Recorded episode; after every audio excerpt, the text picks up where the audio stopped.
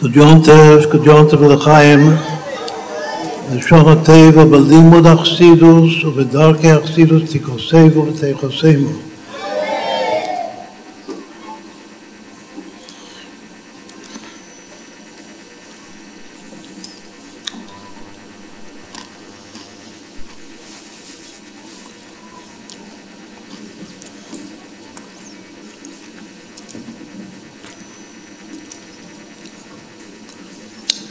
כל שנה אנחנו מתכוננים עכשיו להשאיר את הניגון של הגאולה של האדמו"ר הזקן, פרדה בשלום נפשי. הוא כותב במכתב, הרב מביא את זה ביום יום של היום, שהגעתי לפסוק הזה, פרדה בשלום נפשי, מקרב לי כי ברבים היו עמדי לפני שהתחלתי את הפסוק הבא, יצאתי בשלום מאדון השלום.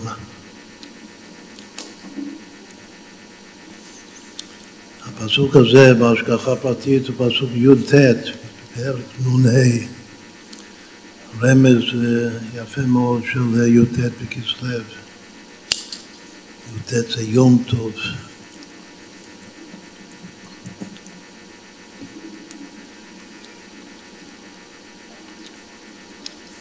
בשיר שחיברו לכבוד הפסוק הזה, אז כללו את כל הפסוקים עד סוף הפרק. יש שישה פסוקים סך הכל ששרים את זה ביחד. עד שמגיעים לשיא של, ה, של הכל, שזה המילים האחרונות של הפרק. הכל הולך אחר החיתום, ואני אבטח בך. כשנגיע ל"ואני אבטח בך", אנחנו חוזרים על זה הרבה פעמים, התלהבות גדולה, כאילו שכל התחתי של, ה, של השיר הזה ושל הגאולה של האדמו"ר הזקן זה להגיע ל"ואני אבטח בך". מה זה בך? בך זה בעצמותך, עצמות השם, עצמותו, מהותו יתברך ממש. לשון הרבי הרש"ב גם כן מובא ביום יום. בך זה גם רומז לכ"ב הצבען דאורייתא. הרי אורייתא וקודשא בריחו כול אחד ממש. לכן באמצעות הכ"ב אותיות של התורה מגיעים לפתוח ביטחון זה לשון דבקות. פתח את הבית, בטח, בטח ישראל בהשם. הדבקות בהשם יתברך, בעצמות ממש, זה באמצעות הכ"ב אותיות של התורה. אבל התכלס זה להגיע לבך, פשוטו כמשמעו.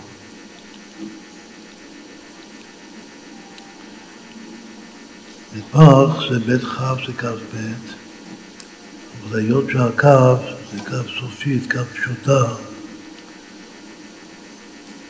בחשבון של האותיות מנצפח הקו זה 500. זאת אומרת שבאך זה 502, שווה אמונה פשוטה. זה גם כן הרמז של חיי האבות. מובא בספרים שאברהם אבינו חי 175 שנים, יצחק 180, יעקב 147, ביחד זה 502. את הכל הולך על הפתיחה כאן, שזה אברהם אבינו ראש כל המאמינים, שאנחנו מאמינים בני מאמינים באמונה פשוטה. האמונה הפשוטה שלנו תופסת בעצמותו יתברך. בך, ממש.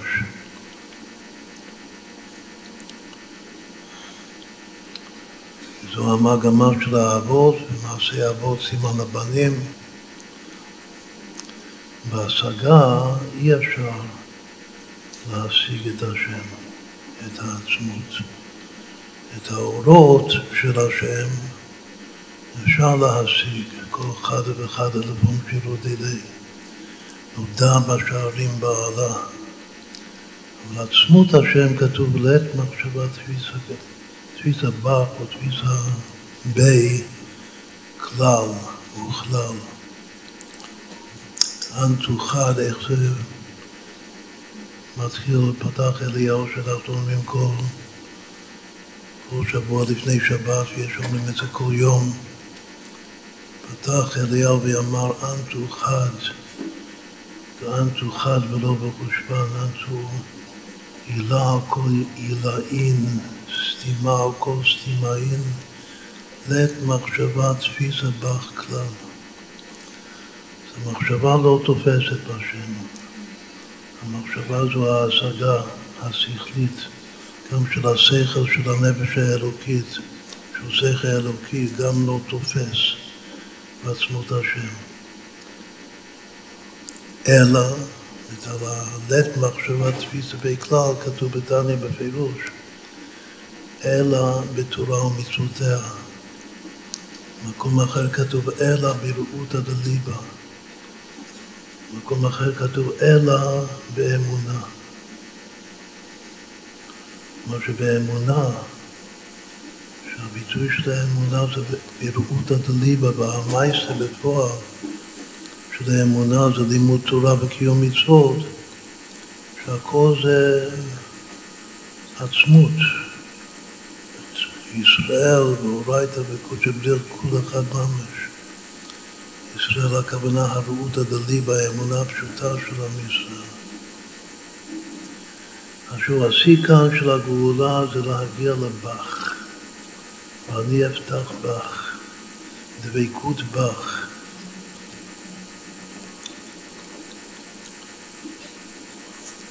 יש שלושה פסוקים, כולם בספר תהילים, של ביטחון ובך ביחד. לפי הסדר של הפסוקים, הפסוק הראשון זה ויבטחו בך יודעי שמך, כי לא עזבת דורשך השם, בפרק ט' בתהילים. ויבטחו בך, שבך זה בעצמותך. מי בוטח בך? יודעי שמך. תכף נסביר את זה. כי לא עזבת דורשך השם. מי זה דורשך? בכל ליבי דרשתיך. מי שדורש, יהודי שדורש, להיות קשור ודבוק, שזה בעצם בטוח בעצמות השם.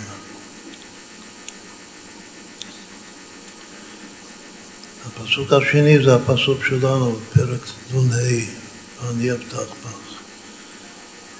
שזה מתחיל, השישה פסוקים מתחילים פדה בשלום נפשי,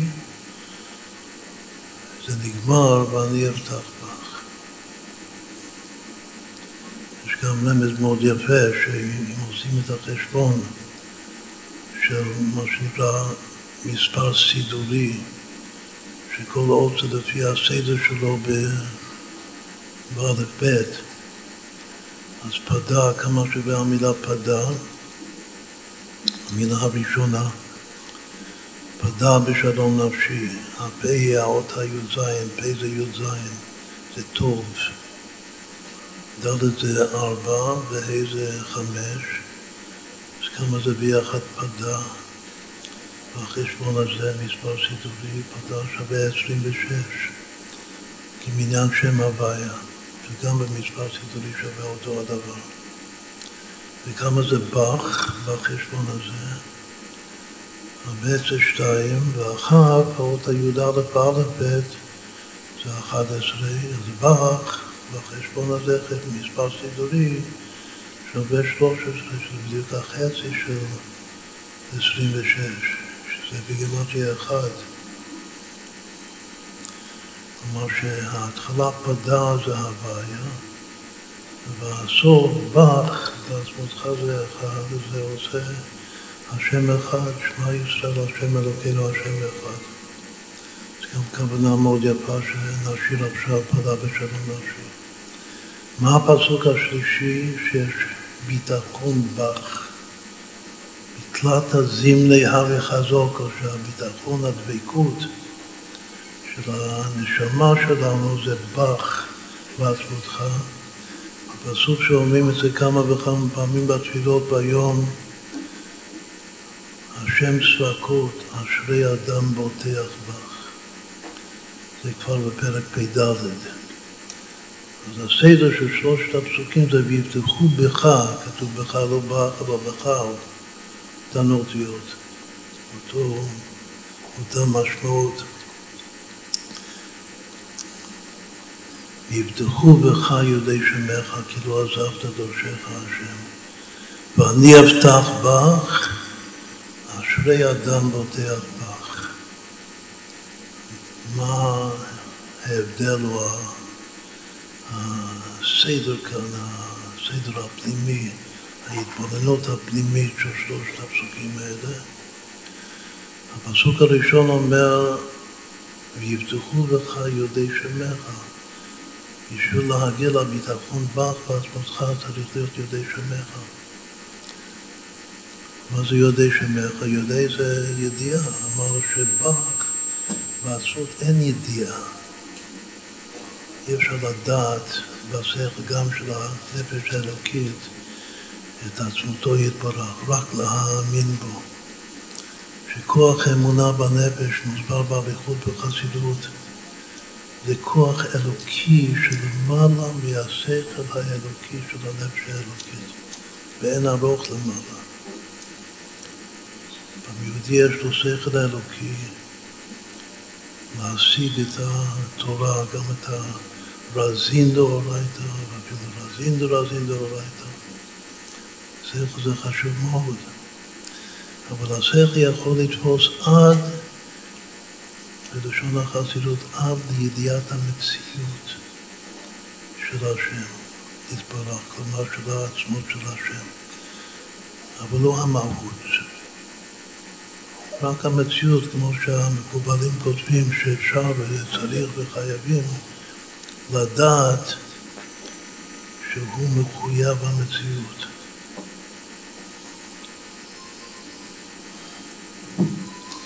מציאותו מעצמותו יתברך.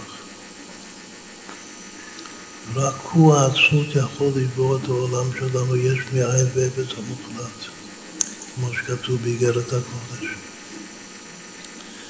זה נקרא יודעי שמך, את השם, גם השם העצמי של הקודש ברוך הוא, כמו שנסביר, שהשם העצמי של הקודש ברוך הוא, בלשון החסידות נקרא בחינת יחיד. שלפני הצמצום ושמו כמותו ממש. השם זה המציאות של השם. כמו שקוראים מישהו בהשם, זה תופסים את המציאות שלו, לא את המהות שלו, רק את המציאות שלו. עכשיו, מי שתופס את המציאות, שזה המקסימום הכי, מה שאפשר לתפוס בשכל, וחייבים לדעת שהשם נמצא, כמובן שיש השם, ושהוא מחויב המציאות, שהוא ורק הוא, העצמות בורא, בורא אותנו בכל רגע תמיד יש מאין ואפס המוחלט. אבל מעל ידיעת המציאות אי אפשר לדעת מהו ואיך הוא. ואיך הוא בורא את העולם בכל רגע, יש מאין ואפס המוחלט, זה אי אפשר לדעת. אפשר רק להאמין שהוא בכוח האמונה, שכוח אמונה זה תרופה אלוקית ממש, מעל קדוש ונבדל לחלוטין מהשכל שלי, גם השכל של הנפש האלוקית. בכל אופן, ויבטחו בך, מי בוטח בך? מי שיודע את שמך, יודע שמך.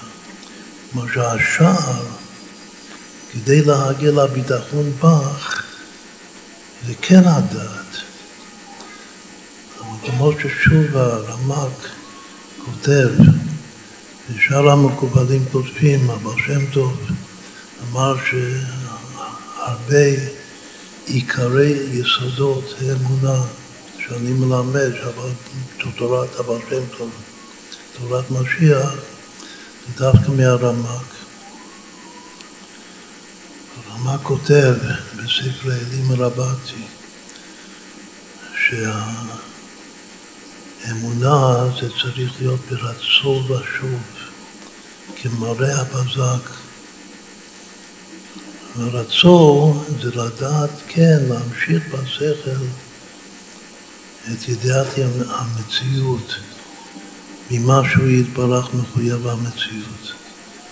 הוא כותב וורט כזה מאוד יפה, הוא אומר שברגע שמשהו נתפס בשכל, הדמיון, כוח הדמיון לדמות, לצייר בשכל, רץ אחרי השכל, זה הלשון שלו.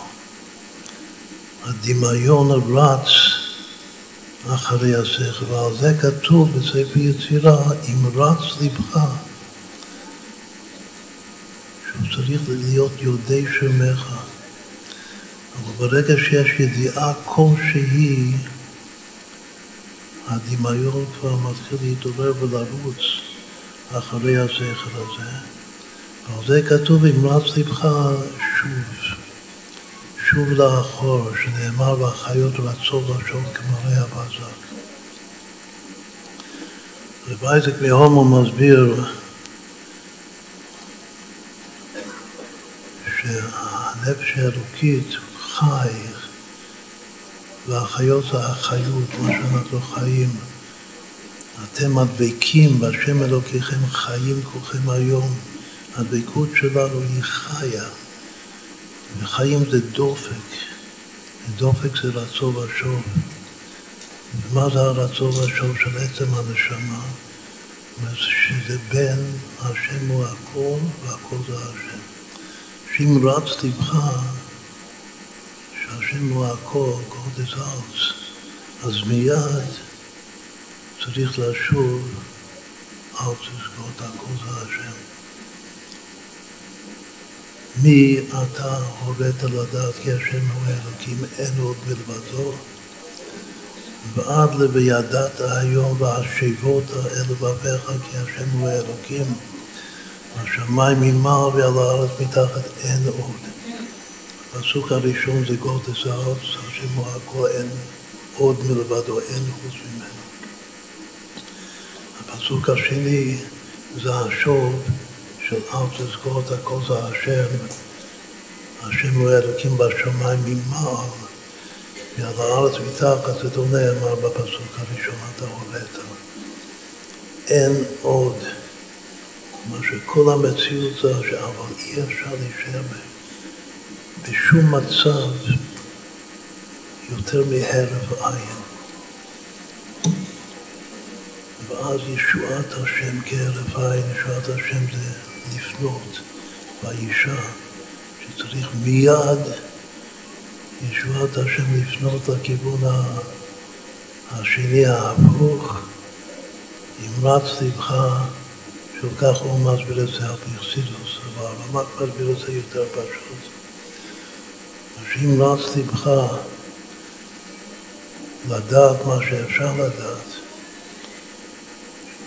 של המציאות, של עצמותו יתברך, היות שטבע הדמיון לרוץ אחרי השכל, לכן צריך מיד לשוב.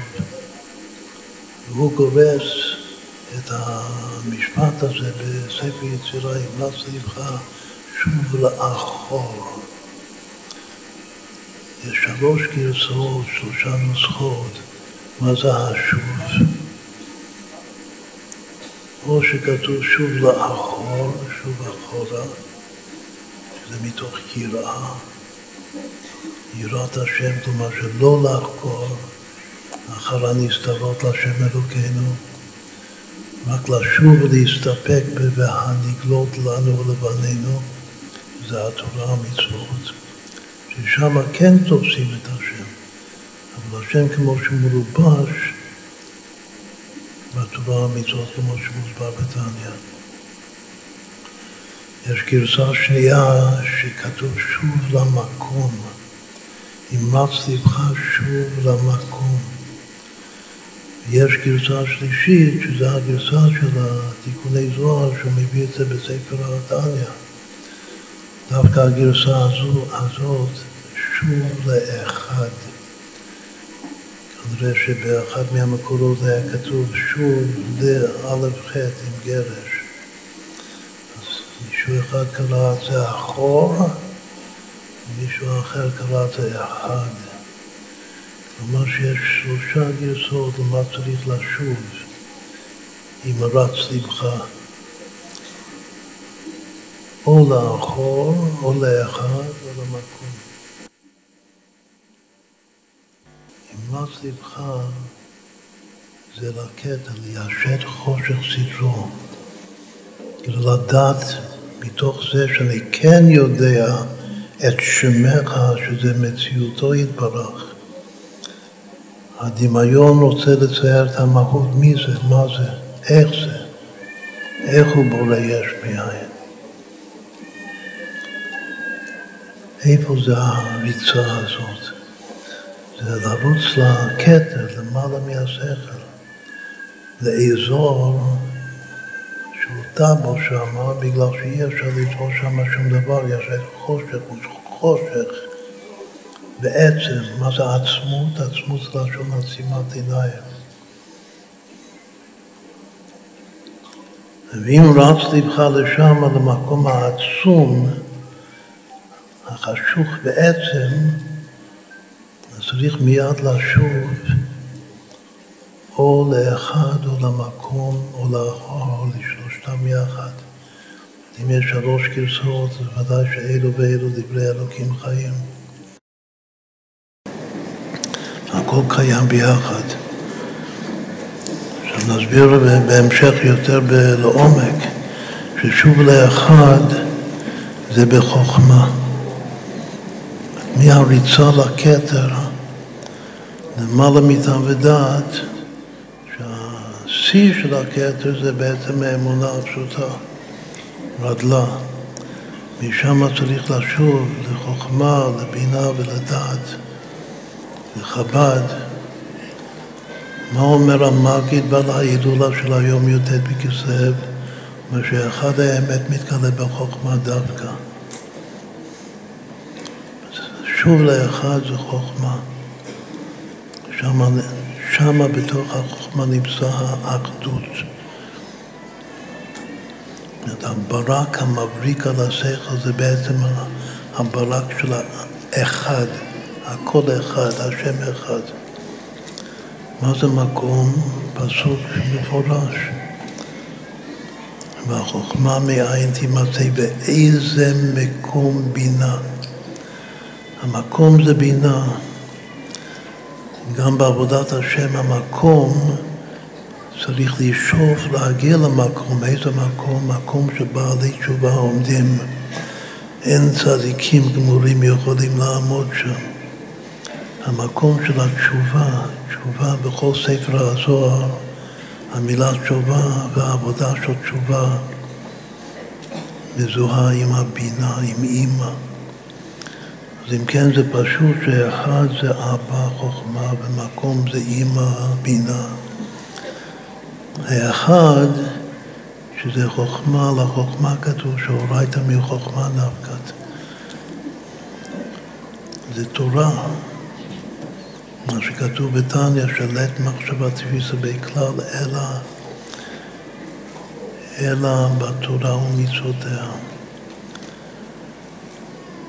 ידוע שהמילה תורה שווה 13 פעמים 47, שיש כמה רמזים מה זה.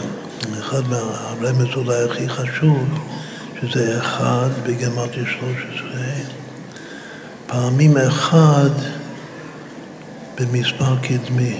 מה זה מספר קדמי? א' זה אחד, ח' זה כל המספרים מ-1 עד ח', שזה 36, וד' זה 1, 2, 3, 4, 10. אז אחד במספר קדמי שווה 47. ביטול אחד פעמים אחד במספר קדמי שווה תורה. גם אומרים שאהבה כפול ביטול, אהבה שווה 13 ביטול בנפש, שזו התכונה הפנימית של החוכמה שב-47, זה גם כן אותה גיאמטריה של תורה. עכשיו, אחד זה חוכמה ובעבודה זה תורה, זה לימוד התורה, ידיעת התורה, יש מצווה לדעת את התורה. יש גם ללמוד תורה ויש גם לדעת את התורה, שתי מצוות של תלמוד תורה כידוע. במקום זה מקום בינה, ושוב בעבודה זה להגיע לאותו מקום שבעלי תשובה עומדים שם, שהצדיקים הגמורים לא יכולים לעמוד שם. אלא אם כן הצדיק הגמור גם הופך להיות בעל תשובה, שזה העבודה של מלך המשיח. ואתה בצדיקאי בתיובתא. מלך המשיח הוא אותיות ישמח וישמח, התשובה צריכה להיות תשובה משמחה רבה. אימה בנים שמחה, זה המקום.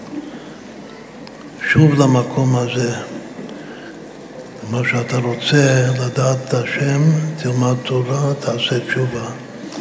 ומה הגרסה השלישית? הגרסה השלישית זה שוב לאחור. מה זה האחור? האחור זה מוח האחור בשורש. מה זה מוח האחור? זה הדעת. החוכמה והבינה הם בפנים. המוח ימין חוכמה, מוח שמאל בינה. אבל מוח האחור הוא הדעת, ומה יוצא ממנו? חוט השדרה, שיש שם חי חוליות, וחז"ל אומרים שזה נגד חי הברכות של שמונה עשרה של התפילה. כלומר שעבודת התפילה זה בעצם, זה הדעת. עד כמה שאפשר לדעת את השם, מתי יודעים את השם, שאני עומד מול השם. דע לפני מי אתה עומד, ואני שופך את ליבי בתפילה לקל החי. ככה אני יודע את השם, ככה אני מתחבר בהשם, במיוחד במילה אתה, שאני פונה להשם בלשון נוכח, ואומר ברוך אתה השם, כי מבואר גם בתניא. יש בזה עד כדי כלות הנפש, רק לומר להשם אתה וזה בא לי ממוח האחור דווקא, הייתי חושב שלומר אתה זה מול, זה פנים בפנים, אבל הכוח לפנות להשם בתפילה זה בא מכוח, ממוח האחור, מהדעת, וזה הדעת את השם, עד כמה שאני מסוגל לדעת את השם. השובש, שלוש גרסאות לפי זה, זה תורה בחוכמה ותשובה בבינה, תורה בחוכמה זה אחד, שוב לאחד, ותשובה בבינה זה שוב למקום ולהתפלל, השתפכות הנפש, שהבחיק המים ליבך נוכח פני השם, זה מוח החול, זה חוט השדרה, זה החי חוליות. שמתחברים להשם, יודעים את השם, האדם ידע את רבה אשתו, זה זיווג, כל הכוונות של התפילה זה זיווג, זיווג של קודש בריך הוא כנסת ישראל, שזה דעת. אז אם כן, זה השוב, שלוש גרסאות של השוב. אני רץ לכתר, אני צריך לשוב, להלביש את זה וכן לדעת השם, אבל בתורה, בתשובה ובתפילה. תו, תו, תו. כמה שווה תורה, תשובה, תפילה, שווה שלוש פעמים תרי"ג, הממוצע זה תרי"ג. שלמות כל המצוות של התורה. אמרתי הפסוק האהוב עלינו מאוד, גל עיניי ויביט הנפלאות מתורתך. תורה, תשובה, תפילה, חוכמה, בינה, דעת. ושם צריך להיות השוב. אז עוד פעם, נחזור ונסיים עם זה של שלושה פסוקים של ביטחון, שזה דבקות בך. ויבטחו בך יודי שמך.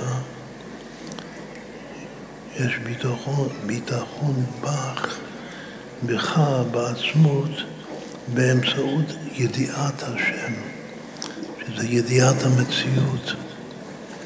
אז אי אפשר לדעת את המהות, אבל אפשר להאמין במהות. יש בזה דבקות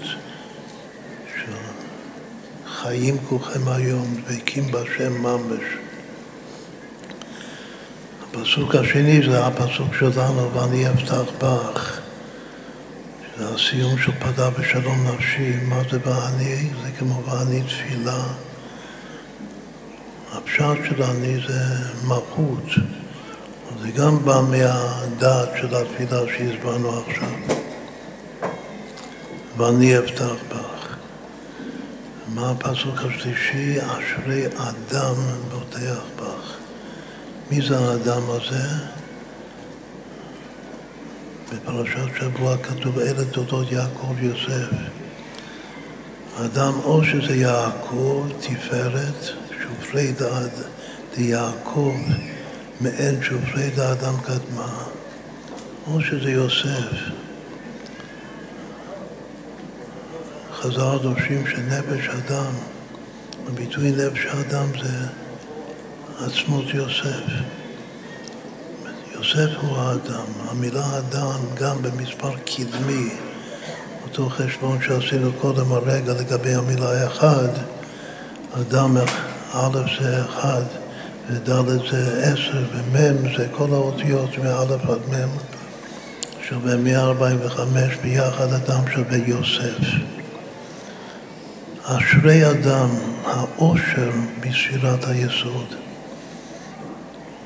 אשרי אדם בוטח בחשובות שזה הולך על כי תפארת אדם לשבת בית, זה מידת התפארת או שזה יסוד.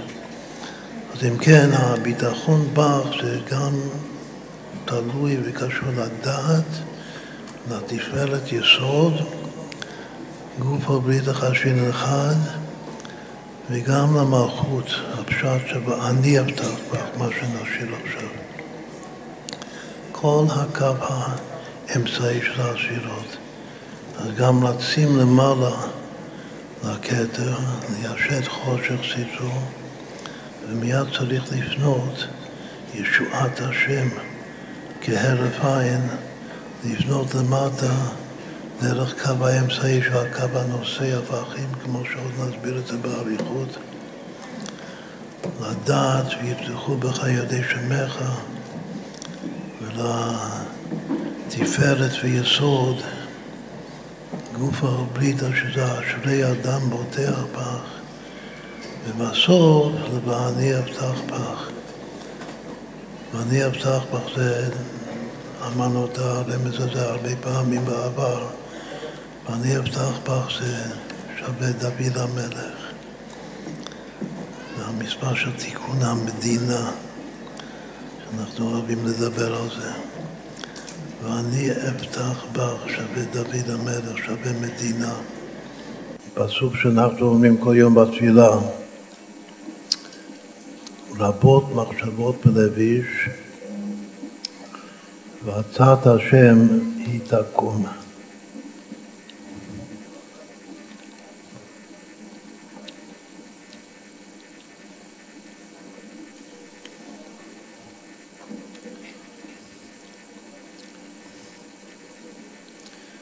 כאשר עשה האלוקים את האדם ישר, והמה ביקשו חשבונות רבים.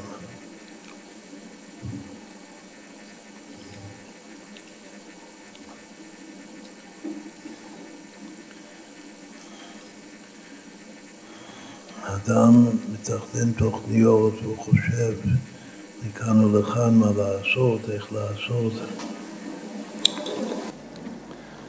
בסוף כל המחשבות שלו לא יוצאות לפועל.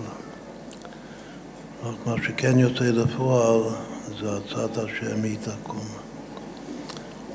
תקום זה לשון קיום. הצעת השם היא תתקיים,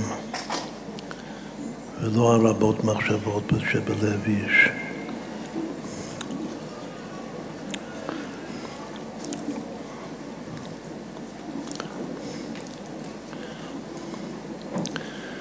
לית מחשבה תפיסה בכלל. מחשבות זה יכול להיות מחשבות אה, שווא, שהוא שמה אני עושה היום, מה אני לא עושה. זה יכול להיות מחשבות שאדם חושב על, ה, על השם, מחשבות קדושות. רוצה להשיג את השם, אבל כתוב שלעת מחשבה תפיסה בכלל, אפילו מחשבה קדומה דאק של אדם קדמון עוד לפני האצילות, גם כן לא משיגה את השם, את העצם שלו, אור אינסוף ברוך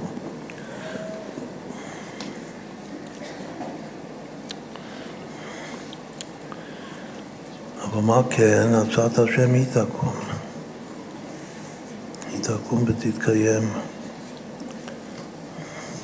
אז מה זה הצעת השם? יש כמה וכמה פירושים מה זה הצעת השם, על זה אנחנו עכשיו נדבר. אז זה פרצוף שלם של מה זה הצעת השם. בפשט, הצעת השם יש שני פירושים. שהצעת השם הוא מה שהשם מייעץ בינו לבין עצמו, ומה שהשם מייעץ, השם כבר ידאג שהעצה שלו תתקיים בפועל אצל הבן אדם, שלא מדעתו.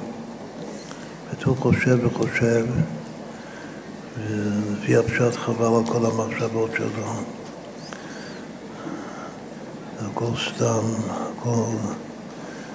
כמו שיחה בתהילה בינו לבין עצמו, ובסוף מה שהשם רוצה זה מה שיהיה. זה פירוש אחד, מה זה הצעת השם יתקום. הפירוש השני, מה זה הצעת השם יתקום, שהשם נותן בלב האדם עצה טובה, כאילו שהוא חושב, אחרי כל הריבוי, השטף, שהמחשבה משוטטת תמיד, משוטטת גם מלשון שטויות. אז אחרי כל המחשבות האלה, אז פתאום נופל בלב של הבן אדם עצה טובה. עצה טובה כמשמלן, והעצה הזאת היא באה מהשם.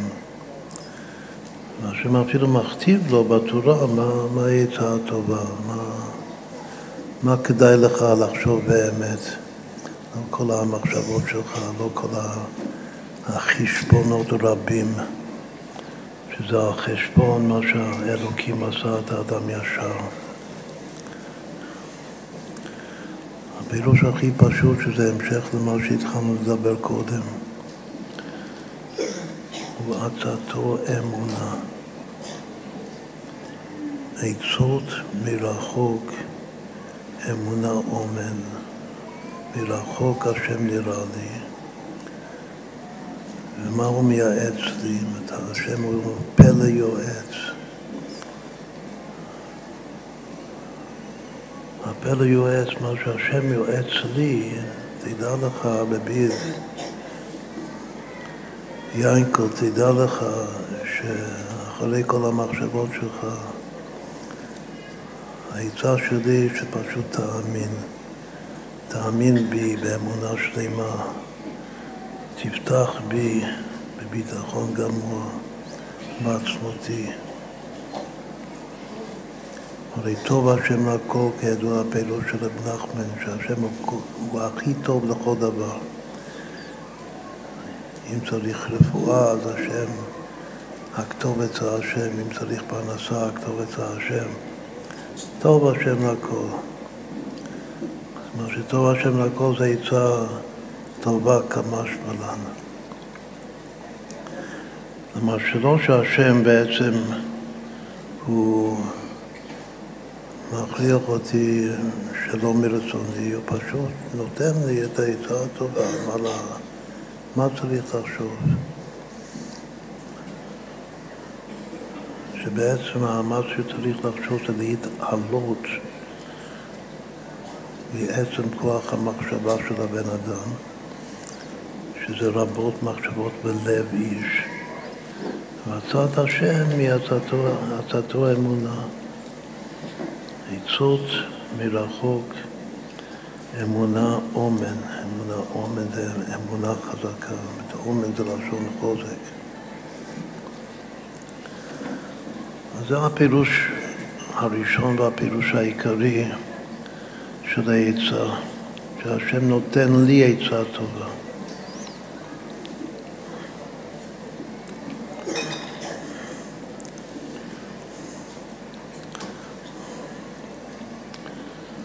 ושוב, כמו שהסברנו קודם, האמונה זה מעל לכוח ההשגה שלי. אני לא מסוגל לחשוב אמונה. מה זה אמונה, אני גם לא יכול אפילו להסביר מה זה אמונה. אין לזה הסבר. זו תופעה אלוקית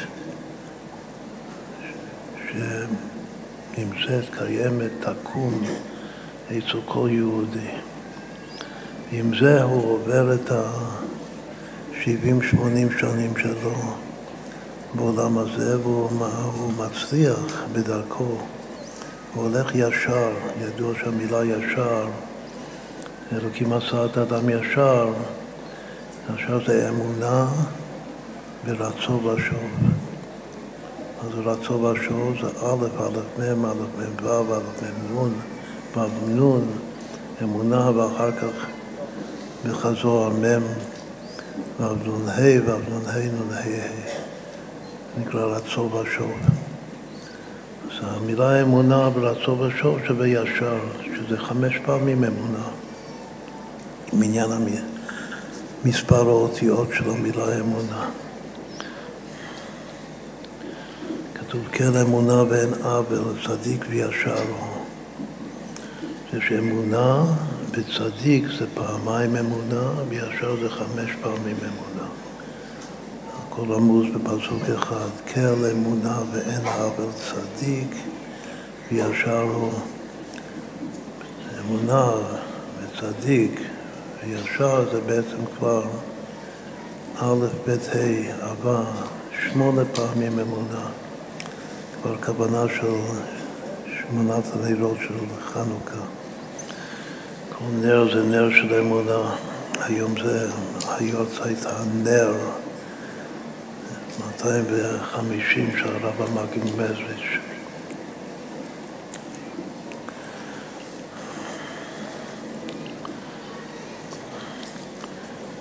אם כבר זה דרך שנים מהגאולה של אדמו"ר הזקן. שהגאולה של אדמו"ר הזקן זה 26 שנים אחרי ההסתלקות של המגיד. כלומר שנר שווה דרך הוויה. בכל דרכיך דיו. אז מהמגיד זה נר שנים, דרך הוויה שנים, מהגאולה של י"ט כסלו של היום, ששניהם זה באותה כפיות כמו השנה שלנו. גם ההסתלקות של המגיד יום שלישי של פרשת וישב וגם הגאולה של אדמו"ר הזקן יום שלישי של פרשת וישב כמו, כמו השנה הזאת. שוב, זה דרך שנים וזה דרך הוויה שנים, נר שנים. זה הכל מאמר מוזכר.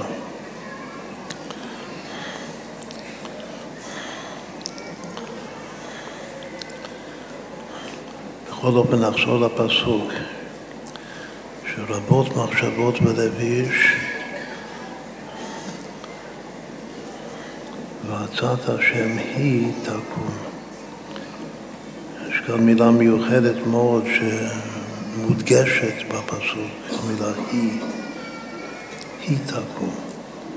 עצת השם היא תקום, אפשר לומר את זה גם בלי המילה היא, ועצת השם תקום, מספיק. מה זה היא תקום?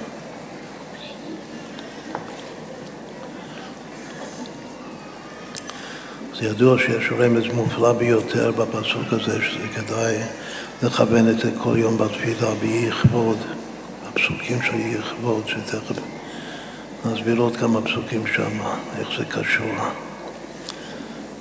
רבות מחשבות בלב איש, ראשי תיבות זה אותיות אברהם. ודעת הברית מילה שלו, הוא נקרא אברהם, זה השם שהוא קיבל מהלידה. אבל השם רוצה לשנות את המזל שלו ויוצא אותו החוצה, מחוץ למזלות, לכוכבים. צא מההצטגנינות שלך. מרים אותו למעלה מהכוכבים, וכבר אומר לו שאברהם לא מודיד, על אברהם כן מודיד. אני אשנה את השם שלך, לא אז, כמה וכמה שנים טובות אחרי זה, בברית מילה. ואברהם כבר מודיד. אז הכל זה תלוי בתוספת האות ה' בשם שלו, שהוא מקבל את זה כאשר הוא מקיים את המצווה של השם למול את עצמו בגיל 99, לגלות את ההתרה, שזה המלכות שלו. וגילוי ההתרה, הביטוי שלו זה תוספת האות ה' בשם שלו, שאז הוא שלם עם רמ"ח איברים, אברהם בגמטרי רמ"ח. מה זה ההי הזאת שהוא מקבל? זה המילה היא כתוב. היא זה ה'. אז רבות מחשבות בלב איש זה אברהם עדיין. אבל הצעת השם, מה זה הצעת השם? שתלמוד את עצמך, ואז אני משנה את השם שלך. אברהם אינו מודיד על אברהם, כן מודיד. הצעת השם היא תקום. זה מוסיף לו את הה' ועכשיו הוא אברהם. וכבר אז, שהוא הוציא אותו החוצה וכבר אמר לו שהוא עתיד לשנות את השם. כתוב, והאמין בהשם ויחשבה לו צדקה. אברהם הוא ראש כל המאמינים. עד אברהם אין מאמין. יש משיגים כל מה שהאדם, השכל האנושי ואפילו השכל האלוקי, כמו שאמר קודם, מסוגל להשיג, שזה עד ידיעת המציאות, שהוא מחויב המציאות של הקודש ברוך זה הראשונים גם השיגו. האדם הראשון, שת, חנוך, מתושלח, נוח, שם, עבר. כל הצדיקים האלה הם השיגו את האלוקות, ככה מוסבר באריכות בחסידות, אבל העצמות אי אפשר להשיג. מה כן אפשר להאמין? באמונה תופסים את העצמות. לית מחשבה תפיס בכלל המחשבה לא, אבל האמונה כן. ושוב, עיקר הביטוי של האמונה הזאת זה היא תקום. מה הסימן של הפסוק הזה? סימן זה כמה מילים, כמה אותיות. רבות מחשבות בלב איש, והצעת השם היא תקום. שמונה מילים, תספרו את האותיות, תראו שזה 31 אותיות. אז מה הסימן של הפסוק? זה שמונה פעמים כל. השם כל. 31, מה זה שווה? שווה אברהם. שכל הפסוק הזה הוא בסימן אברהם, והוא רומז רמז מאוד מאוד ברור ומובהק לסוד של אברהם, שקודם הוא אברהם, זה עדיין שהוא חושב מחשבות, הוא חוקר את האלוקות בשכל שלו, אבל ככה לא מולידים, ככה לא מקימים את העם היהודי לדורות. לא מולידים את יצחק, את ישמעאל אפשר להוליד גם קודם, את יצחק, הזרע קודש, ברך השם, זה רק אחרי התוספת של הה' בברית מילה. אז אם כן, לפי זה יש פירוש פשוט מה זה עצת השם. עצת השם זה תמול את עצמך, החל מ"ומלתם" את עולת לבבכם. ואם אתם תמולו את העולה, אז גם אני אגלה את העטרה ומעל השם אלוקיך את לבבך ואת לבב זריך. אני אתן לך את ההי וכבר תוליד בקדושה את עם הנצח. שמה זה עם הנצח? העם שהוא מאמין. ברגע שיש אמונה יש גם אמת, ואמת אינו כוזב, אינו נפסק. הוא עומד קיים, היא תקום, תתקיים לנצח נצחים. אז אם כן, יש פירוש אחד, עכשיו אנחנו עומדים, עושים עכשיו פרצוף של אה, ריבוי פירושים. שיוצאים מהפסוק רבות מחשבות בלב איש ועצת השם יתקום. לפי הפירוש של עצת השם זה עצה טובה שהשם נותן לנו. לא רק שהוא עושה מתוך העצה של עצמו נגד המחשבות שלנו, במקום המחשבות שלנו, שזה גם פירוש של הפסוק. ויש גם פירוש, כמו שאנחנו מסבירים עכשיו, שהוא נותן לנו עצה טובה.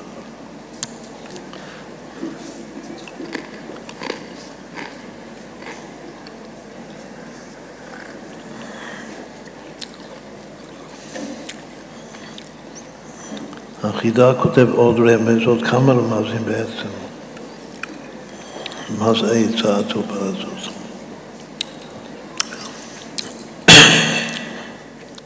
לחיים, לחיים.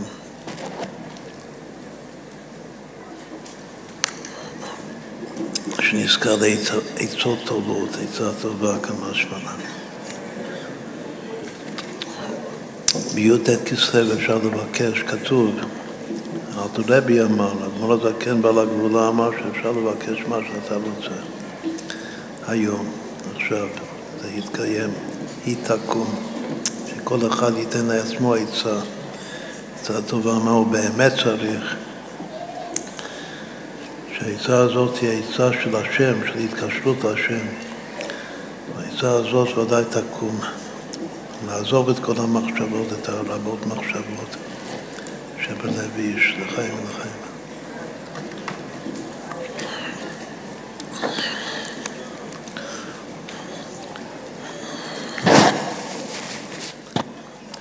מחשבות בלב איש, הסופי תיבות למפרע אותיות שבת. רבות מחשבות בלב איש. בשבת כתוב ודבר דבר. חז"ל דורשים את זה דיבור אסור, אבל הרהור מותר. אז יש פירוש אחד שזה יוצא רמוז מהפסוק הזה, שגם בשבת יש רבות מחשבות בהתר. אבל שהרהור מותר, רק דיבור אסור. זה פירוש חיצוני, זה כמו חיצוניות השבת של סיום התניא שסיימנו אתמול. אבל הפירוש הפנימי הוא שהפסוק הזה רומז גוף לתיקון של הרבות מחשבות. לא רק שמותר לחשוב, הרהור מותר בשבת, רק דיבור, דיבורים של חול זה אסור. הרבות מחשבות בלוי שיש שם רמז של שבת אומר שבעצם השבת כאן זה, זה עצה של השם. כמו שגם כותב בתניא בסיום התניא מה המיוחד של שבת בין היתר? שמי ששומר שבת כהלכתה מאוחדים את כל העוונות שלו. וזכות להניף לזה עצה מופלאה ביותר. תשמור שבת כמו שצריך וככה מאוחדים לך את כל העוונות. אתה מתחיל מחדש. מה זה שבת? שבת זה כל מלאכתו, כל מלאכתך עשויה וגמורה. גם כל העוונות שלך זה הכל גמור. ואתה גמור. אתה מגיע לשבת, אתה גמור. אבל מה? מינה מתברכין כולו יומין. השבת זה נותן כוח להתחיל דף חדש בחיים לגמרי, לחלוטין. שזה השבוע הבא עלינו לטובה מדי שבת בשבתו. מה שיש פה עצה מופלאה, שבת מוכלים לך את הכל. כתוב שמי שעולה לגדולה, מי שנושא אישה, אז נאכלינו את כל העוונות שלו, אז גם בשבת זה ככה, יש בזה זיווג של עושה אישה, יש עלייה גדולה שרק לעם ישראל ניתנה השבת. ובכלל, שומעים שבת כהלכתה, אתה גמור למעליותא, אתה מחול. ועכשיו אתה יכול להתחיל לחיות חיים טובים, חיים אמיתיים. לא חיים של רבות מחשבות, חיים של עצת השם היא תקום. לפי זה העצה הטובה שיש כאן מהקדוש ברוך הוא אלינו, מה השם נותן לנו עצה טובה, לשמור שבת כהלכתה.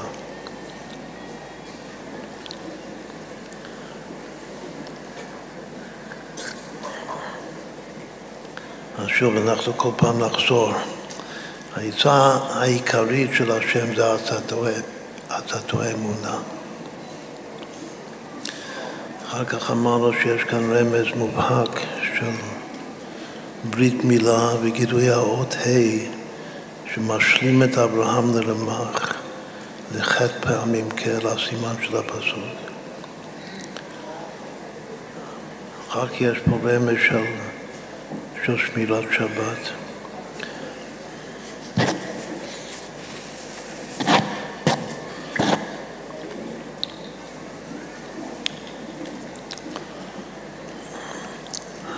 יש מהשלה הקדוש, רמז מאוד פשוט ויפהפה, שאומר שהרבות מחשבות זה שזה כוח המדמה שאדם חושב שהוא יכול לתכנן את החיים שלו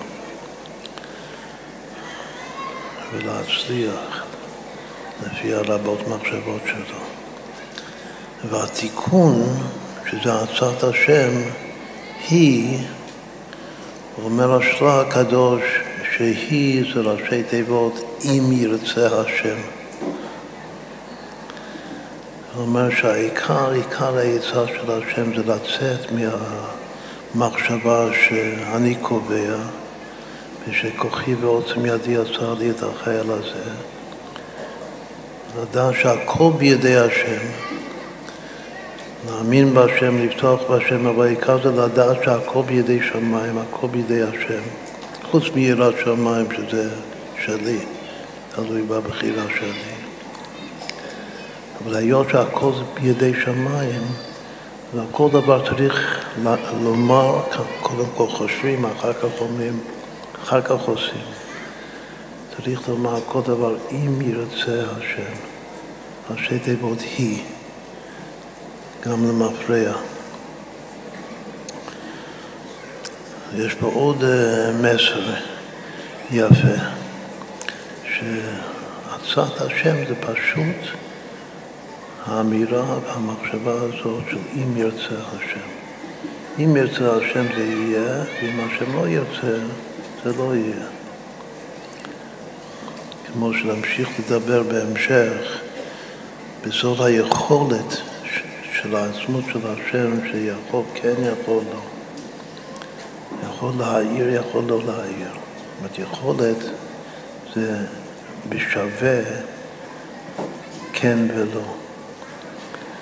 אז ככה כל דבר בחיים, מצד היכולת של הקודש ברוך הוא שהוא הקובע, זה יכול להיות כן, זה יכול להיות לא. ואם אני מאוד רוצה שזה יהיה כן, אז אני יכול להתפלל. יהי רצון. אם ירצה השם, אם השם רוצה, זה יהיה. ואני יכול להתפלל לקודש ברוך הוא שיהי רצון מלפניך שיהיה, שהדבר הזה שאני רוצה אותו שיהיה. כמו שאמרנו הרגע, האם ירצה השם ויהי רצון, זה קשור באופן מיוחד ליום, זה י"ט כסף, כוח מיוחד של לבקש מהשם, אבל כל זה בקשה זה רחמי, לבקש מהשם אם ירצה השם.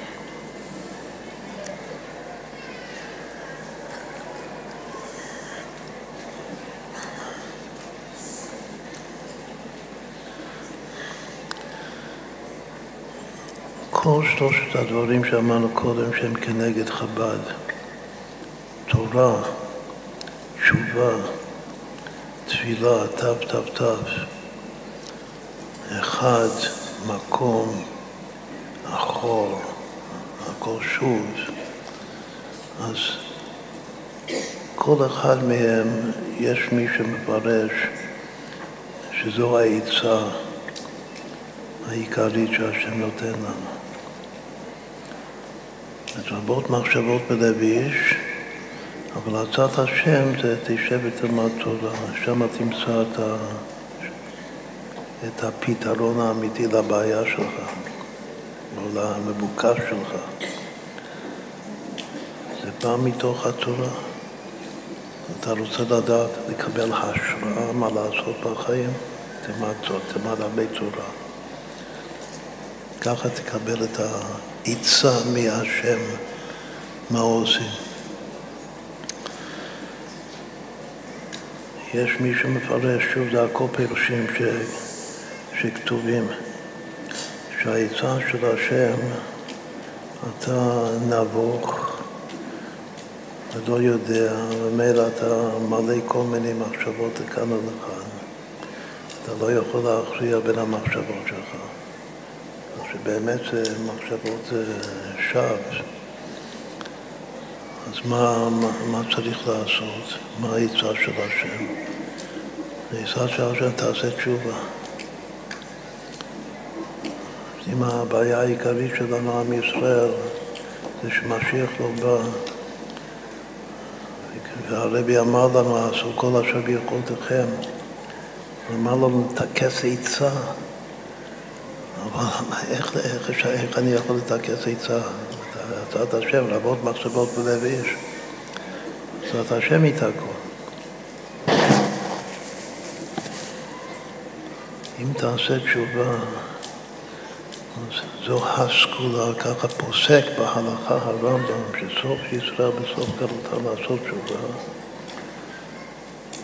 ומיד הגאולה באה, מיד משיח בא. ומשיח בעצמו, העצה שנותן לכולם זה לעשות תשובה, גם לצדיקים. המשיח בא לאתה בצדיקה ותהיו אותה, כמו שהזכרנו את זה קודם. רוצים להביא משיח ורוצים לקבל שוב את ההשראה שאנחנו נזכה לטכס עצה טובה איך לקדם ולזרז את הגאולה צריך לעשות תשובה, עצת השם. כל הקמה זה לעשות תשובה, לצאת מהמקום הקודם שלך ולהגיע למקום אחר. כמו שאמרנו שזה סוד השוב למקום, שמקום שבא לישיבה עומדים אין צדיקים גמורים יכולים לעמוד שם. זה מקום אחר, צריך להגיע למקום אחר, מקום חדש, מקום אחד. יק, אולי נסביר את זה בהמשך, יקבעו המים מתחת השמיים אל מקום אחד, כדי שבתיראה היבשה ויהי כן.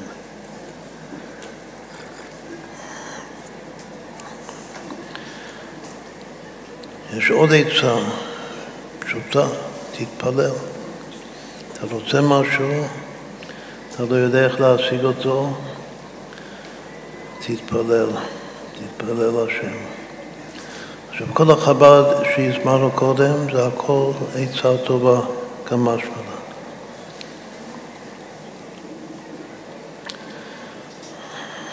היות שלית מחשבה טבעית זה בכלל כי אם בתורה ומצוותיה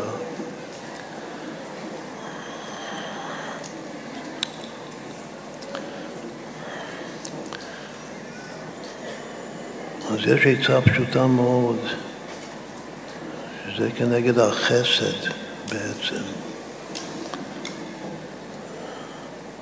שזה כלל, תתעצם עם הכלל גדול של התורה. חוץ מזה שתלמד תורה ותעשה מצוות בכלל, אבל יש דבר שהוא נקרא כלל גדול בתורה. ואהבת לרעך כמוך, אהבת ישראל. אתה רוצה להצליח בעסק, או שאתה רוצה להתרפות מחולי, מחלה, רק תקיים עוד לפני שאתה מתפלל. הרי אני מקבל עליי מצוות עשה של ואהבת לרעך כמוך. תאהב יהודים. תאהב יהודים, הכל יבוא לך. כל העצות הטובות מאת השם, הכל ייתן לך, אתה רק צריך לעשות דבר אחד בחיים, לאהוב יהודים. אז אין לך עצה טובה יותר טוב מזה. מה עוד יש? אמרנו קודם שהכל בידי שמיים, חוץ מיראת שמיים. אז אני יכול לומר להשם, אני נותן לך, אני לא צריך עצות בכלל, אתה תתייעץ ותעשה כטוב בעיניך, והשהטוב זה, הכל זה אצלך, הכל תלוי בך. ואני רק אשתדל לעשות את הדבר היחיד שתלוי בי, שזה יראת השם. אנחנו מסבירים תמיד שיראה זה רגישות, לא לפגוע. לא לפגוע בשם שהוא מצפה מצוות, לא לפגוע בזולת, זה הכוח המאזן, הבצוף של אהבת ישראל. לא לפגוע בזולת. יראה. אז יש אהבת ישראל בכלל ויש יראת שמיים. הרי הצבא של אבא של אבא שם טוב זה לא לפחד משום דבר, רק מהקודש ברוך הוא, עצה טובה מאוד. ולאהוב יהודי, כמו שכתוב ביום יום גם יהודי שלא ראית מימך, כלומר שאין לך שום זיקה וקשר איתו כלל וכלל.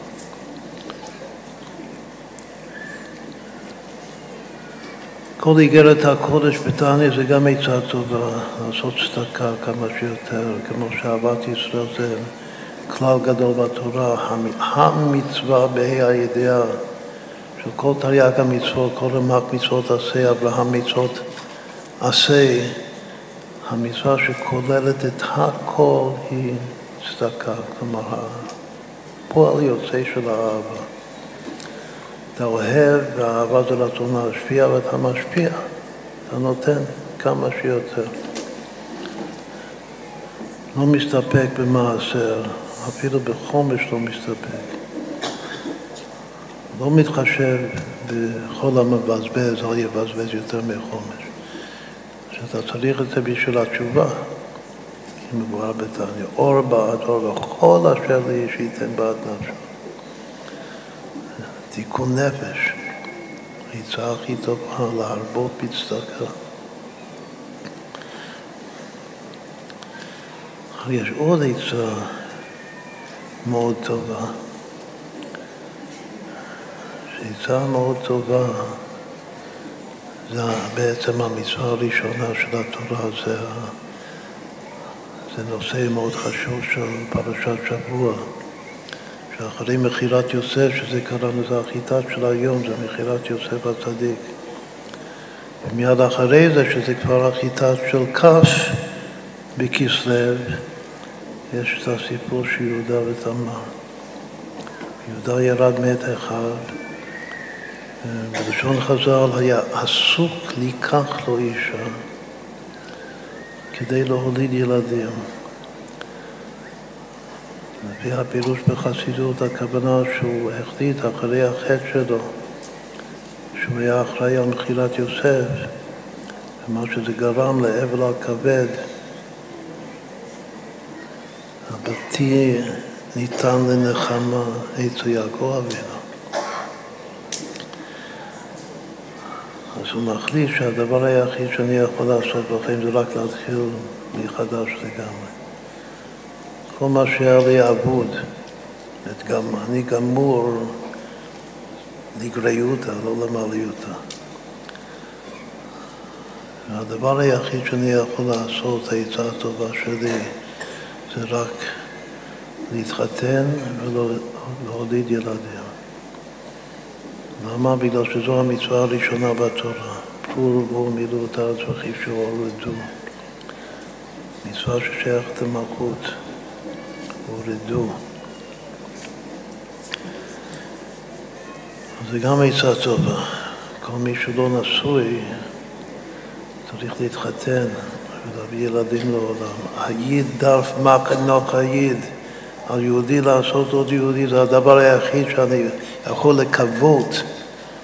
יקבעו המים לשון תקווה, שיצא ממני משהו טוב. אני מקרה אבוד, אבל כולי היי ואולי יצא ממנו משהו טוב, עצה מצוינת. להתחתן ולהוליד ילדים, גם בגשמיאס וגם ברוכניוס. אחרון אחרון חביב מכל העצות הטובות שאנחנו עכשיו אה, מדברים, זה מה זה להימלך, במי נמלך. מלכות זה לשון עצה. המלך זקוק ליועצים, אפילו הקודש ברוך הוא מלך מלכי המלכים, הקודש ברוך הוא בבי נמלך היה צריך מישהו להתייעץ איתו, כמו שעצת השם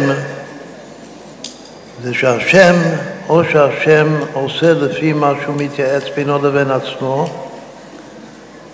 שהוא מבלי שאני אכיר בעצה שלו עד שזה קורה יוצא לפועל, או שנותן לי, בלב שלי, במקום הרבות מחשבות הוא נותן, הוא שוטר בתוך הלב שלי את עצה טובה מה עושים, שזה בא ממנו, זה עצה שלו.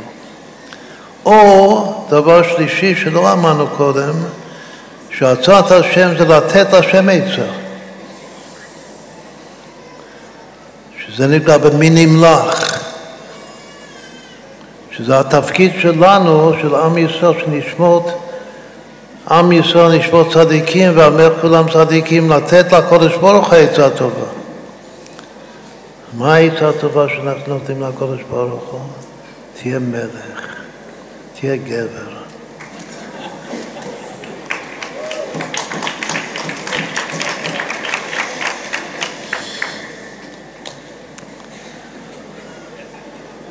ואז, כשאנחנו באמת נותנים לו את העצה הזאת, אז הוא מקבל מאיתנו, ומי נמלך? הוא נמלך בנו, והוא נעשה מלך. כלומר שהעצה הכי טובה שלנו זה בעצם להמליך את השם. איך ממליכים את השם והיה השם למלך על כל הארץ? על ידי שמה שעושים, עושים לשמה, כמו שהרבי אומר שכל דבר, כל מצווה שמקיימים, מכוונים שזה להביא משיח, להוליד משיח. שבעצם זה, בש... מה זה לשמה, הפירוש הפשוט, זה בשביל השם. אנחנו עושים את זה בשביל השם, בשביל מה, מה זה השם צריך, אין מלך בלא העם. הוא צריך העם שרוצים אותו, את מלכותו ורצון קיבלו עליהם. העצה הכי טובה זה כל מה שאתה עושה לכוון, שאתה עושה את זה בשביל להמליך את השם בעולם. עכשיו זה ודאי בפרצוף של העצות הטובות, זה המלכות. שאני עושה ופועל כל מה שאני עושה בחיים להמליך רק מחשבה אחת, שזה נקרא לשמה. לשמה זה לשם השם, זה המלכות. אני עושה את זה בשביל לגלות את מלכות שמיים, כל מה שברא הקודש ברוך כבודו, בעולמו לא ולאוהל לכבודו, שנאמר כהן נקרא בשמי ולכבודי. השם רוצה את זה. הכבוד זה כבוד מלכות, כבוד מלכותו יתברך. אז כל דבר שתעשה, אפילו חולין, אפילו שאתה אוכל, עושה משהו אחר, אפילו שיש לך תאווה באכילה שלך. אפשר לחשוב, כתוב בכל לבבך, בשני יצריך. הרמב"ם אומר, גם בתוך היצר הרע שלך, תחשוב שאני עושה את זה בשביל השם. בשביל להמליך את השם בעולם. שזה להכיר, לגלות את הכבוד שלו. שמלוא כל הארץ כבודו, כבוד מלכות. שלשם כך הוא ברא את העולם. ולשם כך הוא נמלח איתי, הוא מתייעץ איתי, שאני אתן לו עצה טובה.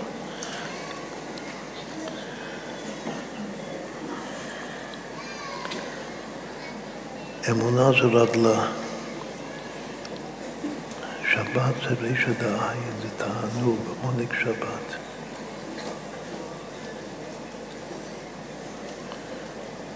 רצון זה אם ירצה השם. תורה, תשובה, תפילה זה חב"ד כמו שאמרנו. אהבת ישראל זה חסד, יראת השם זה, זה תלוי בי. הכל בידי שמיים חוץ מיראת שמיים זה גבורה. צדקה, שזה לרחם בפועל, לא רק לאהוב את הזולת, אלא לרחם בפועל, שזה גם כן יוצא מהאמונה, והאמין בהשם ויחשבה לו צדקה. זה בתפארת, ברחמים. פרו ורבו זה אי הוא בנצח, אי בהוד. את הזיווג לקח אישה זה ייחוד של נצח והוד, הבטוחות זה ביטחון, בטח בעלי בעלה. בטח שוב זה דבקות. והאדם ידע. ברית מילה זה כמובן יסוד, ולהמליך את השם זה מלכות. אז ככה עשינו בקיצור, בראשי פרקים, פרצוף של הצעת השם היא תקום. עכשיו יש עוד אה, הרבה הרבה רמזים מופלאים בפסוק הזה, ונמשיך את זה אחרי הניגונים עכשיו, לפי המסורת שלנו כל שנה. מנגנים את שלושה ניגונים של הרב המקי ממזריץ', מיוחס אליו. ניגונים אה, שמחים.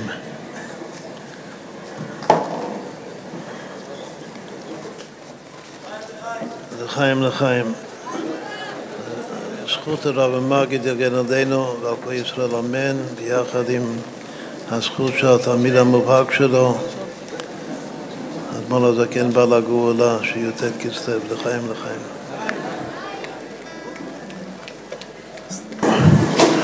שבאים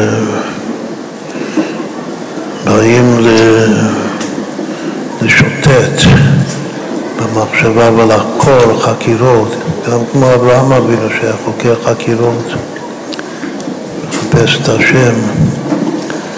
אז אחד מעיקרי החקירות, אולי העיקר בין כל החקירות הנוגעות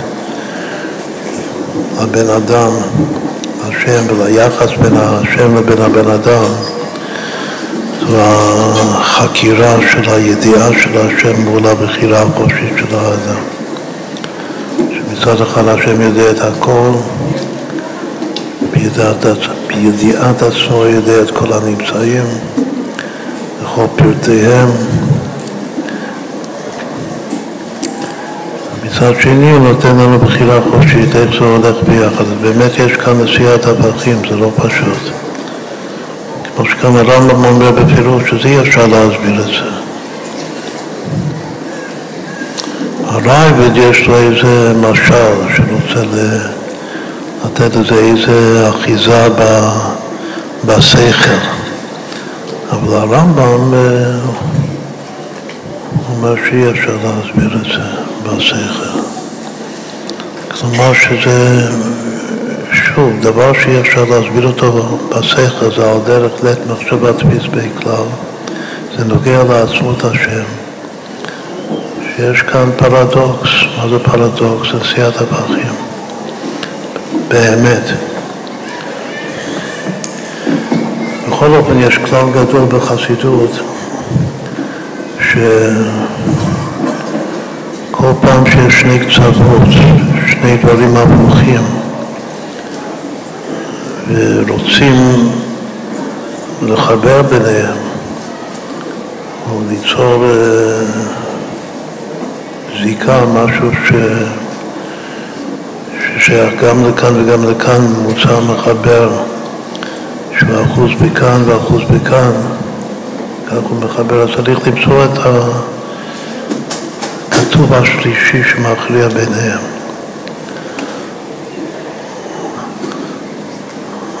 אז אני זוכר אם פעם אה, דיברנו על כך, מה יכול להיות הכתוב השלישי שמכריע ביניהם, הממוצע המחבר בין שני הקצוות, שני הפכים של ידיעה מוחלטת של השם, יודע את הכל, מה, ש... מה שהיה, מה שהווה, מה שיהיה, לבין הבחירה החופשית של הבן אדם. כאן אם אה, מעיינים במפרשים על הפסוק שלנו, רבות מחשבות בלוי שעצת השם היא תקום, אז יוצא שהממוצע זו המילה השגחה. גם כלל גדול בתורת הבעל שם טוב, השגחה פרטית. שמצד אחד ההשגחה של השם זה על פי הידיעה של השם. השם יודע והיות שהוא יודע מה שיהיה, הוא גם מכוון את זה שזה יצא ככה. אז בהשגחה פרטית הוא עושה, הוא יוצר, מורה ויוצר ועושה סיבות מסיבות שונות, הרי הוא סיבת כל הסיבות, ועילת כל האלות, כדי שזה יצא איך שהוא יודע שצריך להיות. עכשיו זה ברור שההשגחה הזאת זה לא הידיעה משהו אחר, זה, אולי זה בכוח, זה משרת את הידיעה, אבל זה לא אותו הדבר. עכשיו ההשגחה הפרטית זה כמו שאמרנו קודם לגבי הפסוק, ועצת השם יתקום.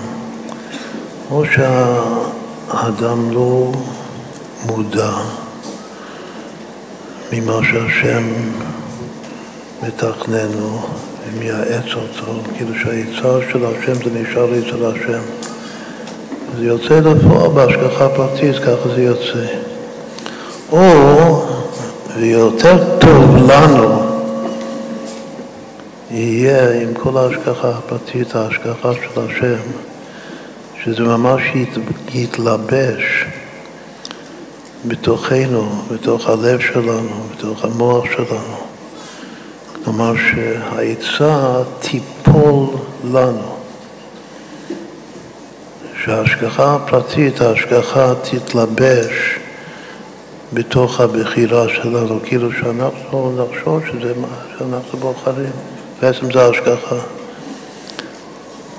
רק שזו השגחה מודעת לנו, שמתלבשת בתוכנו. זאת אומרת שהמילה הזאת, השגחה, יש לו גם כן שני קצוות. אבל שני הקצוות של ההשגחה משמשים לחבר בין הידיעה של השם, שהוא קדוש ונבדל מאיתנו, לבין הבחירה החופשית שלנו, שאני יכול לבחור מה שאני רוצה לעשות. אז באמצע יש השגחה. זה כבר uh, כלל גדול מאוד בתורה, שיש דרך לחבר בין הידיעה לבין הבחירה על ידי האמונה הצרופה, צרופה זה לשון מצלף למעשה, האמונה הצרופה בהשגחה של השם. נעשה רמז יפהפה.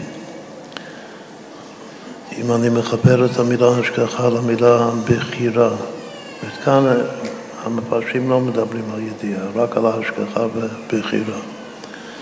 שורש הצעת השם זה השגחה שאינה מתלבשת בבחירה, או שהיא השגחה שכן מתלבשת בבחירה.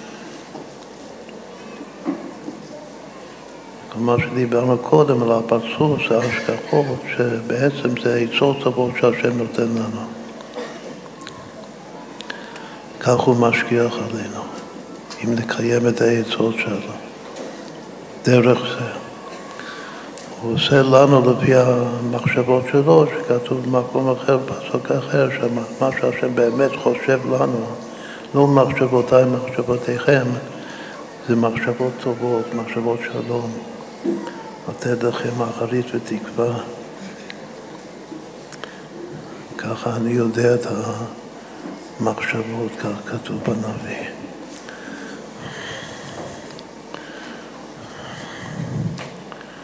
כמה שווה השגחה פלוס אה, בחירה. השגחה זה 321, בחירה זה 225. ביחד זה 546, איזה מילה זאת? הפסוק זה רמז ממש יפהפה. זה שווה תקום. תקום זה הוויה פעמים מכיר, והצעת השם היא תקום.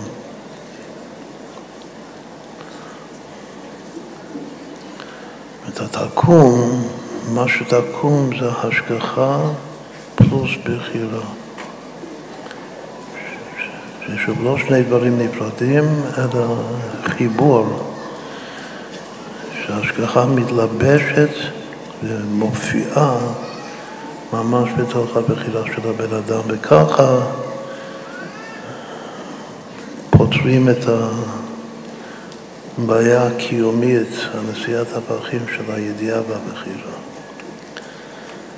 לחיים לחיים, וזה שייך לי"ט כסלו.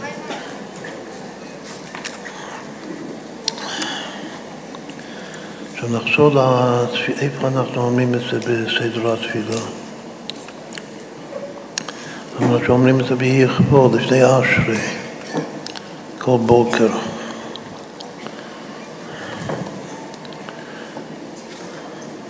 יש שם שלושה פסוקים שמהווים יחד יחידה. שלושה פסוקים מביאים שבכל פסוק יש עצה ומחשבה. הפסוק הראשון הוא בפרק ל"ג בתהילים, רעננות צדיקים בהשם, שכתוב שם, השם הפיר עצת גויים, איני מחשבות עמים. גם עצות לא טובות וגם מחשבות לא טובות. השם, השם דואג להעביר אותם, לבטל אותם. השם הפיר מצד גויים, הני מחשבות עמים. אחרי הפסוק הזה אומרים את הפסוק רבות מחשבות בלב איש, והצד השם יתקון. אז כאן זה לא ברור אם המחשבות, לכתחילה הוא מתכוון מחשבות רעות, גם מחשבות בטלות, שטויות כמו שאמרנו קודם. או שאפילו מחשבות של מחשבות טובות. כתוב שמחשבה מועלת. כתוב אפילו לדברי תורה, אדם חושב, מתכנן ללמוד מסכת, לגמור את המסכת על תאריך מסוים, יש לו יעד, דדליין. אז עצם הדבר שהוא חושב על זה יותר מדי, זה מקלקל ומבטל את התוכנית שלו. מחשבה מועדת. לא כדאי לחשוב יותר מדי אפילו דברים טובים. שוב, אם ירצה השם. הכל צריך להיות אם ירצה השם. עוד לא הסברנו את זה קודם, אבל בתוך האם ירצה השם צריך להיות אהבת השם. דיברנו על אהבת ישראל, אהבת השם בפרצוף שעשינו קודם. מי לי בשמיים ואם חד לא חפצתי בארץ ומרד מולדכן בא לגאולה. שיחוויל זה כבר, לא רוצה להיות הגן עדן שלך לעולם, הבא שלך, רק אותך בעצמך. וזה הרצון, הזה זה באמת לפרוץ עד, עד לעצמותו יתברך, ממש כמו, ש, כמו שכתוב ביום יום. לא רוצה שום גילוי, רק עצמות, בך. השורש הזה זה ברישא דאריך, באם ירצה השם. האהבה הזאת, אהבת השם. במרשת העתיק זה תענוג. יש תענוג עתידי שעוד לא גלוי בעולם שלנו, זה אמונה פשוטה. ויש תענוג שגם אנחנו מצווים להתענג זה סוד השבת. דווקא כשמתענגים, זה כיף לנו, בזה מוכלים לנו את כל העוונות שלנו. השם רוצה את זה, עצה טובה הוא נותן לנו. זה שאנחנו אוהבים את השם על דרך אדמו"ר הזקן, שמי לי בשמיים ועמך לא חפצתי, לא רוצה עמך. רק אתה בעצמך. זה עוצמת החפץ והרצון של הנשמה, של היהודי.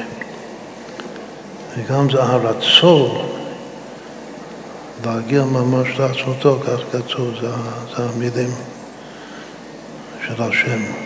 לא להסתפק בשום, מה זה לא רוצה את הגן עדן שלך, את העולם הבא שלך. לא רוצה שום גילוי. רק עצמות. זה מה שאני רוצה. אותך בעצמך. מתוך זה, ששוב צריך להתבונן בזה עמוק, מתוך זה אני מבין שהכל בסופו של דבר תלוי באם ירצה השם, ברצון של השם. זה הרצון שלי. הרצון שלי, בשוב שלו, הוא מבין ותופס שהכל קורה אך ורק לפי הרצון של הקודש ברוך הוא. הצעת השם היא תקום. עכשיו, מה זה, איזה גאמה זה עשינו עכשיו? שתקום זה השגחה פלוס בחירה. עכשיו, אמרנו שיש שלושה פסוקים, מה הפסוק השלישי? עצת השם לעולם תעמוד, מחשבות תיבוא לדור ודור. איפה מופיע הפסוק הזה? זה הפסוק שבא אחרי, באותו פרק ל"ג בתהילים, הפסוק הבא, אחרי השם הפיר עצת גויים, הנים מחשבות עמים, כתוב עצת השם לעולם תעמוד, מחשבות ליבו. לדור ודור. אז מה הפלא שחז"ל, שהם סידרו את התפילה הזאת לכבוד, הם לקחו שני פסוקים סמוכים, שמן הראוי לומר אותם אחד אחרי השני מיד. ושמו באמצע בין שני הפסוקים פסוק במקום אחר לגמרי, מספר משלי. זה עוד יותר מדגיש את המיוחד שיש בפסוק הזה, רבות מחשבות בלב איש, השם יתקום. שמו את זה בין שני פסוקים סמוכים, שהפסוק הראשון, בכל פסוק זה עצה ומחשבה. הראשון זה השם הנים עצת גויים, הנים מחשבות עמים. ולפני שאומרים את הפסוק הבא אחריו, שזה עצת השם לעולם תעמוד, מחשבות ליבו לדור ודור, שמו את הפסוק רבות מחשבות בלב איש, ועצת השם היא תקום. אז מה יש כאן? יש כאן דוגמה ממש מובהקת של היסוד של תורת הבעל שם טוב, תורת החסידות של היום י"ט כסלו. כתוב שי"ט כסלו זה הגילוי של תורת הבעל שם טוב. יום הגילוי של תורת הבעל שם טוב. כך גם מובא ביום יום. ועיקר תורת הבעל שם טוב זה הכנעה הבדלה דקה אחת שממה. שני הפסוקים הסמוכים בפרק ל"ג זה בצורה הכי מובהקת חשמל, כלומר הכנעה והמתקה. ההכנעה זה עצת השם, השם הפשיר עצת גויים, איני מחשבותה מהכל קשמה זה שוב גם העצה וגם המחשבה לגריותה. עכשיו, מה זה עצת גויים? ומחשבות עמים. זה לא חייב להיות אצל גויים, זה יכול להיות גם אצלי, אצל הגוי שבקרבך.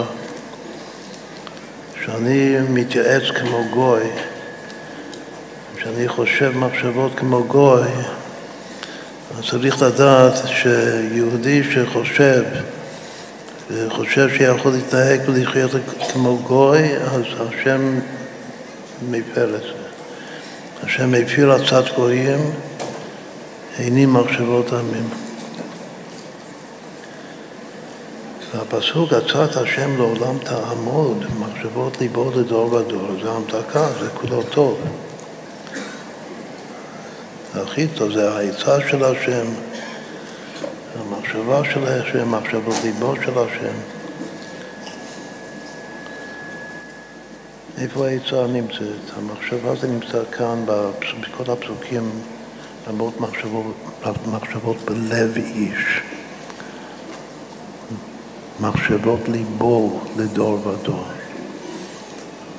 בשני הפסוקים שנסביר שזה מלמל, הבדלה והמדקה זה המחשבה הוא בלב, וזה איפה העצה. בין חמישים לעצה, כתוב שזה, העצה זה בדעת. קודם אמרנו שדעת זה מוח האחור, והעצה של מוח האחור זה להתפלל. חי יכול להיות שבשכחות השאלה שיוצאים ממוח האחור מהדעת. אחור גם כן זה לחזור אחורנית בחיים. יש להתקדם קדימה, לחשוב קדימה מאוד חשוב, כמו יהודה שה... הוא גמור, הוא רק יכול עכשיו להתחיל דף חדש. ויש לפעמים שצריך לחזור אחורה, מה הכוונה לחזור אחורה? לדעת זה התינוק, אני מתפלל. אחת מהראיות הברורות שמתפללים לעצמות נקרא הילה ולא למידותיו. כשאני מתפלל אני עומד מול עצמו, לא שום גילוי. זה מה שכתוב שצריך לחשוב, לדעת זה התינוק, אני מתפלל. אני חוזר למצב שאין לי שום שכל ושום השגה מיוחדת, ואני רק כשאני אומר השם, אז התינוק שאומר השם, הוא מתכוון לעצמות השם. לא לשום גילוי שבעולם, לשום ספירה ושום פרצוף ושום עולם. לכן התפילה זה לדעת זה התינוק, לדעת זה התינוק, זה לחזור אחורה. לחזור שהיית תינוק פעם. ושלימדו אותך שיש השם בעולם, is the God of the world. אז מה זה השם הזה? השם הזה זה אלה ולא למידותיו. שזה אחד מהסודות של מוח האחור. היכולת לחזור להיות תינוק, להתפלל להשם כמו שתינוק מבין מה זה השם. עכשיו, אז מה, למה, למה שמו את הפסוק הזה רבות מחשבות בין שני פסוקים רצופים בספר תהילים כדי ליצור את המבנה המובהק של הבעל שם טוב, של ההכנעה הבדלה דקה. את ההכנעה הזה, השם מפיר עצת גויים, איני מחשבות עמים, זה כולו אומר הכנעה. צריך להכניע ולהשפיע את, הרב, את המחשבות של הגויים שבתוכי, את העצות של הגויים שבתוכי. ואחר כך אומרים רבות מחשבות בלב איש, וכמו שאמרנו, זה יכול להתפרש עוד מחשבות סתם ורעות, רעות ושטויות, או שזה יכול להתפרש גם למחשבות טובות. זה גם כן, זה רק מחשבות, שזה לא יכול לתפוס. אם נדמה לך שאתה יכול לתפוס את השם, אתה לא יכול לתפוס את השם לעת מחשבות ויצא בכלל. ומה כן הצעת השם היא תקום? אז הפסוק הזה זה פסוק ברור של הבדלה, הבדלה בין הרבות מחשבות, שזה לא זה, לבין הצעת השם לפי שני הפירושים, או שזה השם מתייעץ בינו לבין עצמו ועושה לפי העצה שלו, או שהוא נותן לי את העצה בתוך הלב שלי, בתוך הדעת האחור שלי. פסוק מובהק של הבדלה בין רבות מחשבות בלב איש לבין עצת השם היא תקום. ואחר כך אומרים את הפסוק השלישי שכולו טוב, עצת השם לעולם תעמוד, מחשבות ליבו לדור לדור. עכשיו זה שלישייה של פסוקים של ההכנעה דקה שמאוד מאוד טוב ויפה וראוי לכוון את זה בבוקר שאומרים את הפסוקים האלה.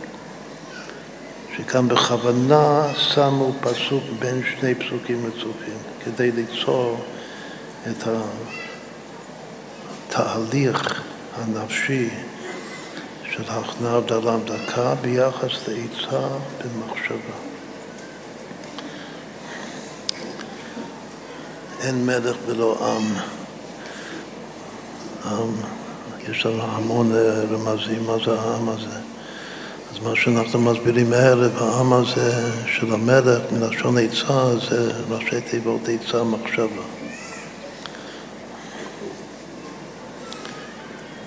עצה מחשבה זה שווה עשרים פעמים הוויה ביחד, העם הזה. אין מלך ולא עם.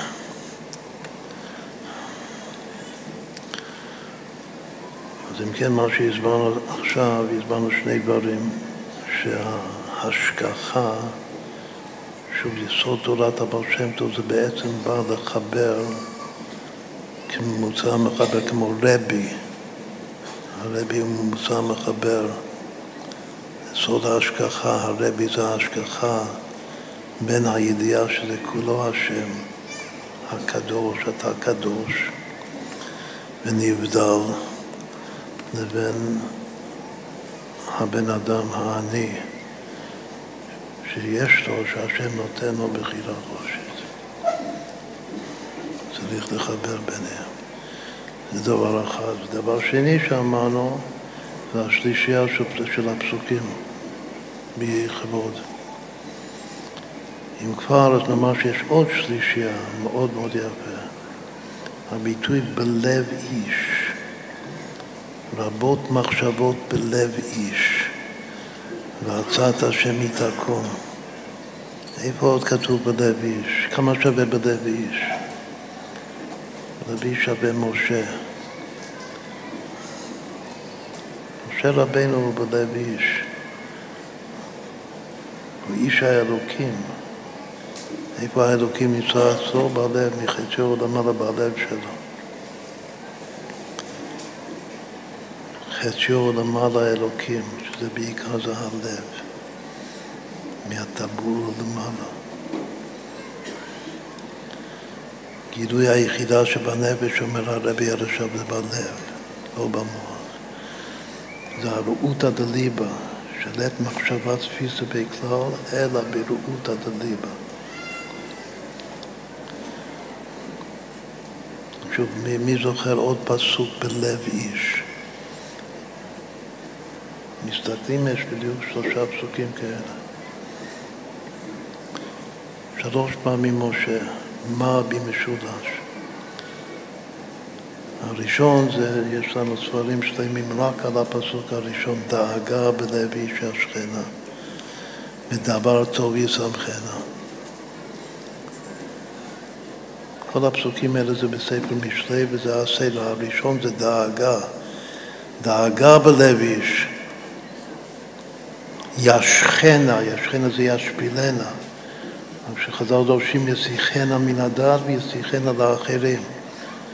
זה גם כן מהיסודות אצלנו של חשמל מלאך דלם דקה.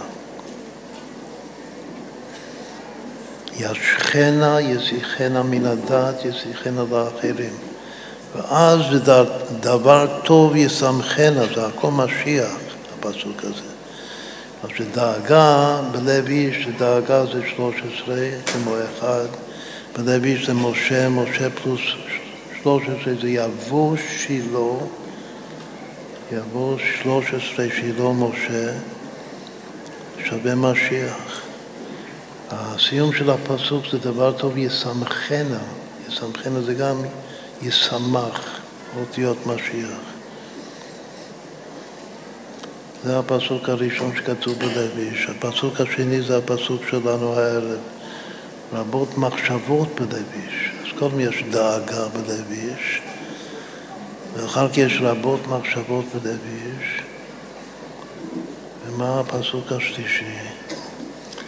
הפסוק השלישי זה מים עמוקים עצה בלב.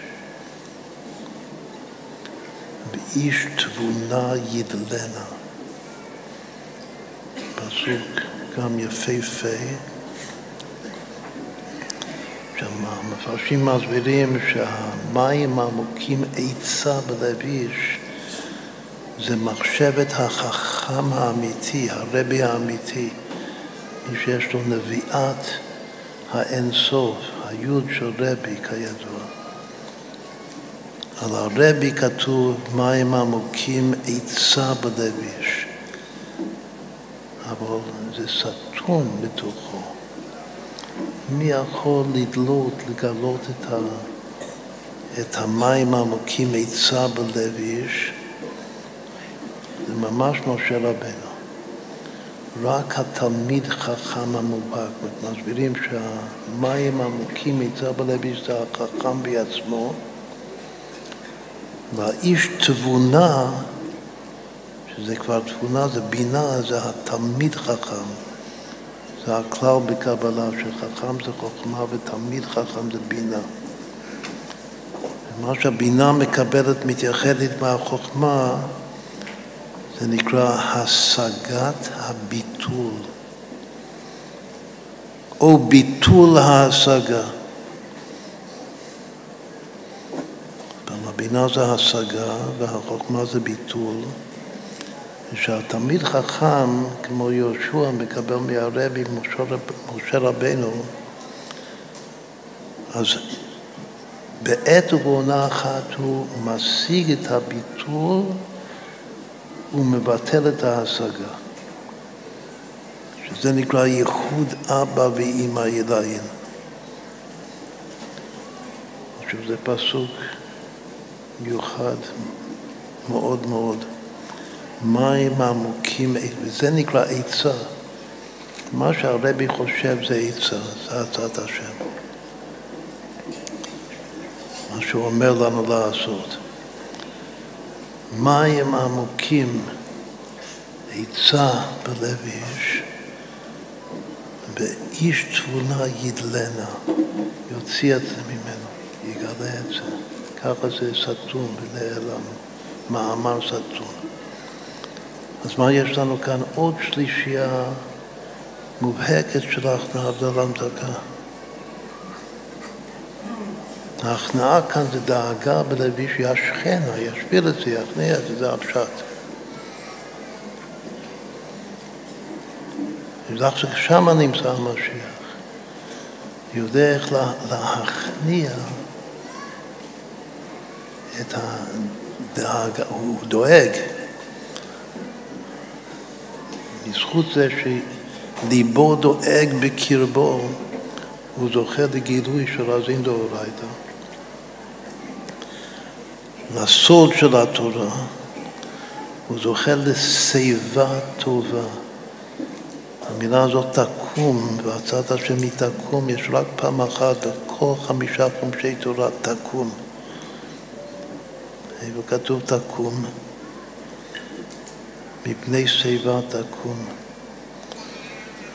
והדרת פני זקן. מה זה שיבה? זה בין שבעים. שיבה זה סוד. את הסוד של התורה זה השיבה. זה נמצא אצל החכם האמיתי. וצריך להגיע לפנימיות של זה, תקום והדרת פני זקן. וככה איש תבונה ידלנה. אז עוד פעם, הדאגה בלב איש זה ההכנעה, הרבות מחשבות בלב איש. זה, שוב, זה הסדר של הפסוקים בספר משלי. קודם דאגה בלב איש, אחר כך רבות מחשבות בלב איש, זה הבדלה צריך להיבדל מהם. להגיע להצעת השם יתקום. ואחר כך מים עמוקים עצה. בלוי שזה טוב, זה לכתחילה. רק מה שצריך לדלות את זה, דווקא את זה, את העיצה בלוי, שהמים צריך להוציא את זה מהחכם, מהלב של החכם. שבשביל זה צריך להיות תלמיד חכם, צריך להיות חסיד טוב, חוסי של הרבי, להיות איש תבונה ידלנה. אז אם כן יש לנו עוד שלישייה יפהפייה.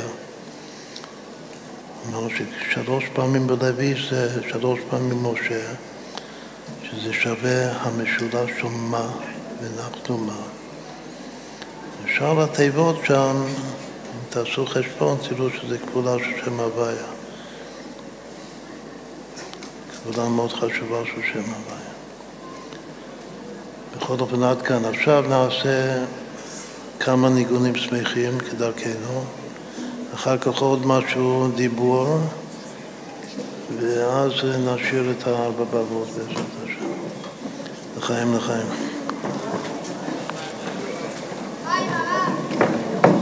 לחיים. ידוע הוורד של אבא שם טוב, ואתה קדוש, יושב תהילות ישראל, שיהודי פשוט, שקשור לפשיטות העצמות.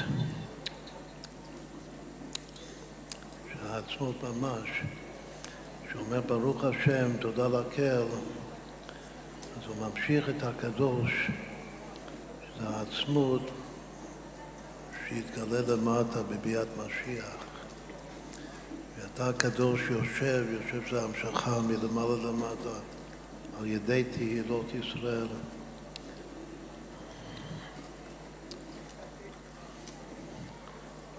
השם טוב אהב את היהודים הפשוטים הקשורים לפשיטות העצמות.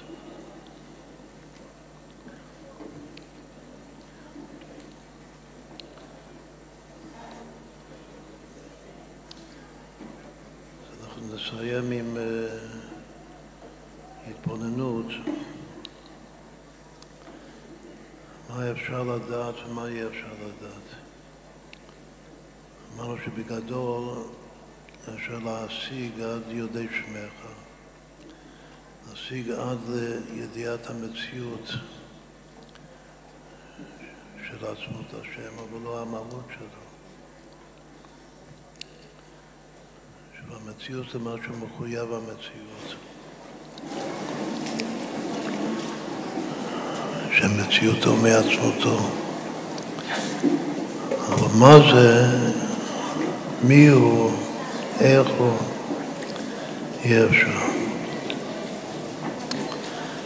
הדרגה הכי גבוהה של אור אינסוף שלפני הצמצום נקרא יחיד בלשון האדמו"ר האמצעי. מסביר שיש בכללות שלוש דרגות של אור לפני הצמצום הראשון, כלומר לפני בריאת העולם. יחיד אחד קדמון. אחרי הצמצום הראשון, הכל משתקף. לפני הצמצום הראשון, כוח הבלי גבול בגלוי וכוח הגבול של השם, שזה השלמות, השלמות שלו, שיש פה גם כוח גבול עבור בהיעלם. הצמצום הופך את היוצרות שכוח הגבול מתגלה, כוח הבלי גבול מתעלם, גם נמצא.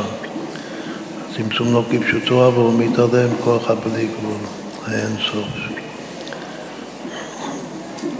בכל אופן, כל השלוש מדרגות שלפני הצמצום, אחר כך זה משתקף אחרי הצמצום. שהצמצום זה כמו מראה, כמו ראי, שהגבול משקף את הבלי גבול. ואחרי הצמצום, הסוד של שלוש המדרגות הכלליות האלה, זה נקרא תלת עלמין איתלי לקודשא בריחו בלשון הזאת. שלושה עולמות יש על הקודש ברוך הוא. את כל העולמות התחתונים ביה זה הכל נחשב דרגה אחת, עולם אחד. ולמעלה יש עוד עולם שזה עולם האצילות, עולם האחדות. ולמעלה מזה יש עוד עולם, עולם אדם קדמון אק. אלו התלת עלמין דאית לי לקודשא בריחו. והם בדיוק כנגד יחיד אחד קדמון שלפני הצמצום. יחיד גם נקרא לבד, הוא לבדו הוא ואין זולתו. הדבר שאחרי הצמצום היחיד זה אדם קדמון.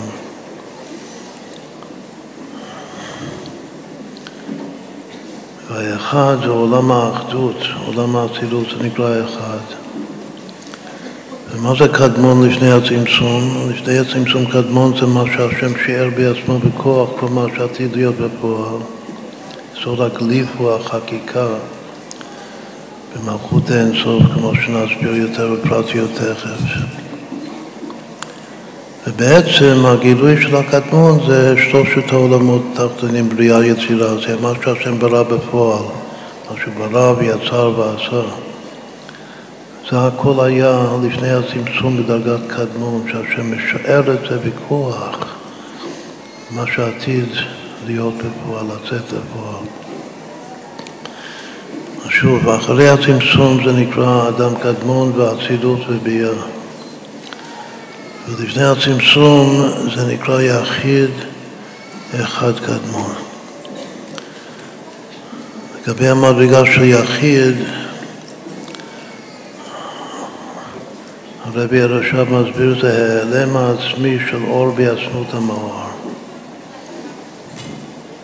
הביטוי העלם העצמי של אור בעצמות המאור, שאומר עצמות המאור, הוא מתכוון לעצמות ממש, עצמותו יתברך. ומה שהאור נעלם לגמרי, עד הדרגה הגבוהה של ההיעלם הזה. גם בהיעלם הזה יש דרגות, תכף נסביר.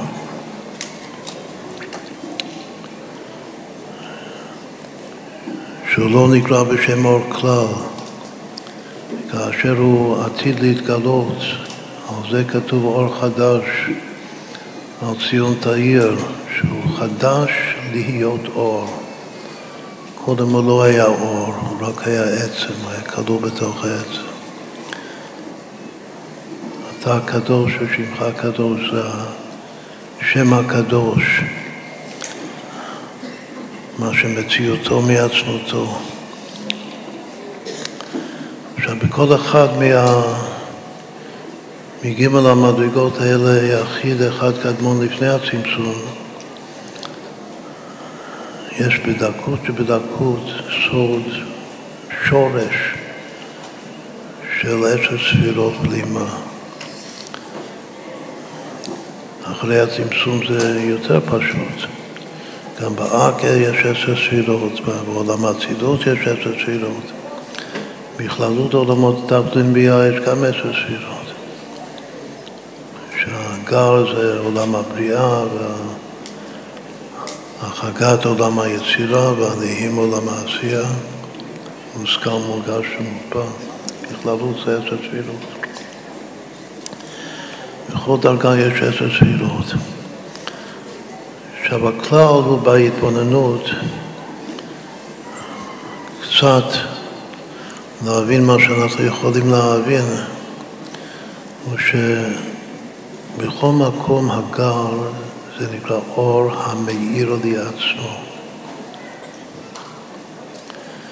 והזת, את השלוש ראשונות בכל מקום שזה כנגד הכתר והחוכמה והבינה, זה אור המאיר לי עצמו, אור מופנם.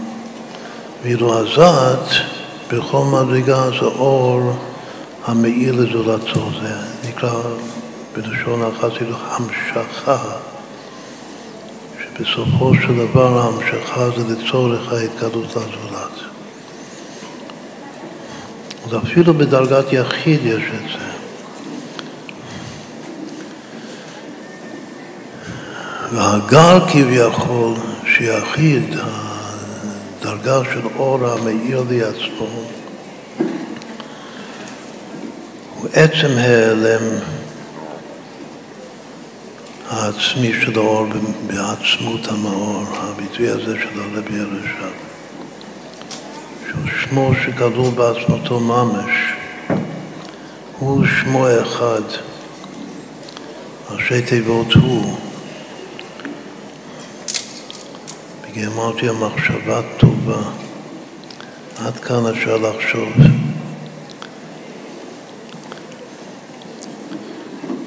ויבטחו בך יודעי שמך, גם השם העצמי. שזה לא העצמות, זה העלם העצמי של אור בעצמות המאור, שלא אי אפשר לקרוא לא בשם אור. לכן הגילוי שלו לעתיד זה יהיה אור חדש, חדש להיות אור. עכשיו שמה, באור המרלי עצמו, גם אי אפשר לכנות אותו בשום כינוי או תואר שמובן לנו. כלומר שהביטוי לית מחשבת פיצובי כלל, שזה הולך לעצמות ממש, ביחס למהות של הדבר, גם שמה, כמו שנסביר תכף, באור המאיר לי עצמו שבבחינת יחיד,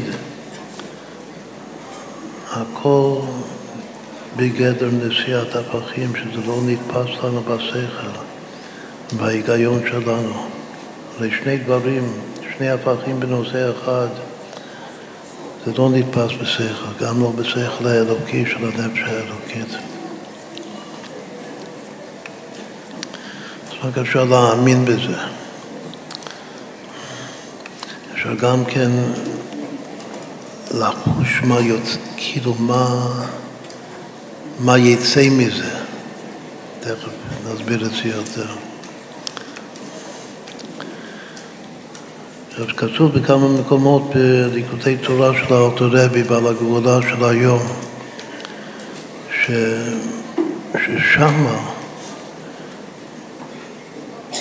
הרמב"ם מדבר על ידיעת השלילה.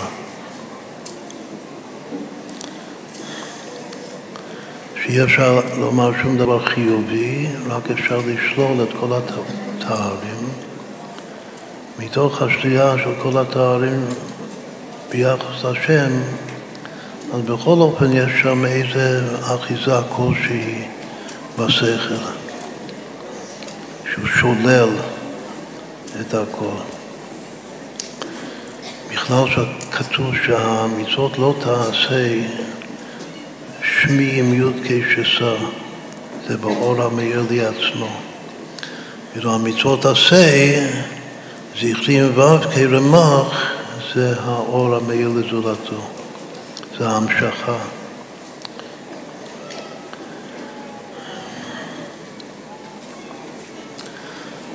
יש לנו אפילו ספר כתוב על ההבדל בין שיטת ודרך הרמב"ם בידיעת השלילה לבין דרך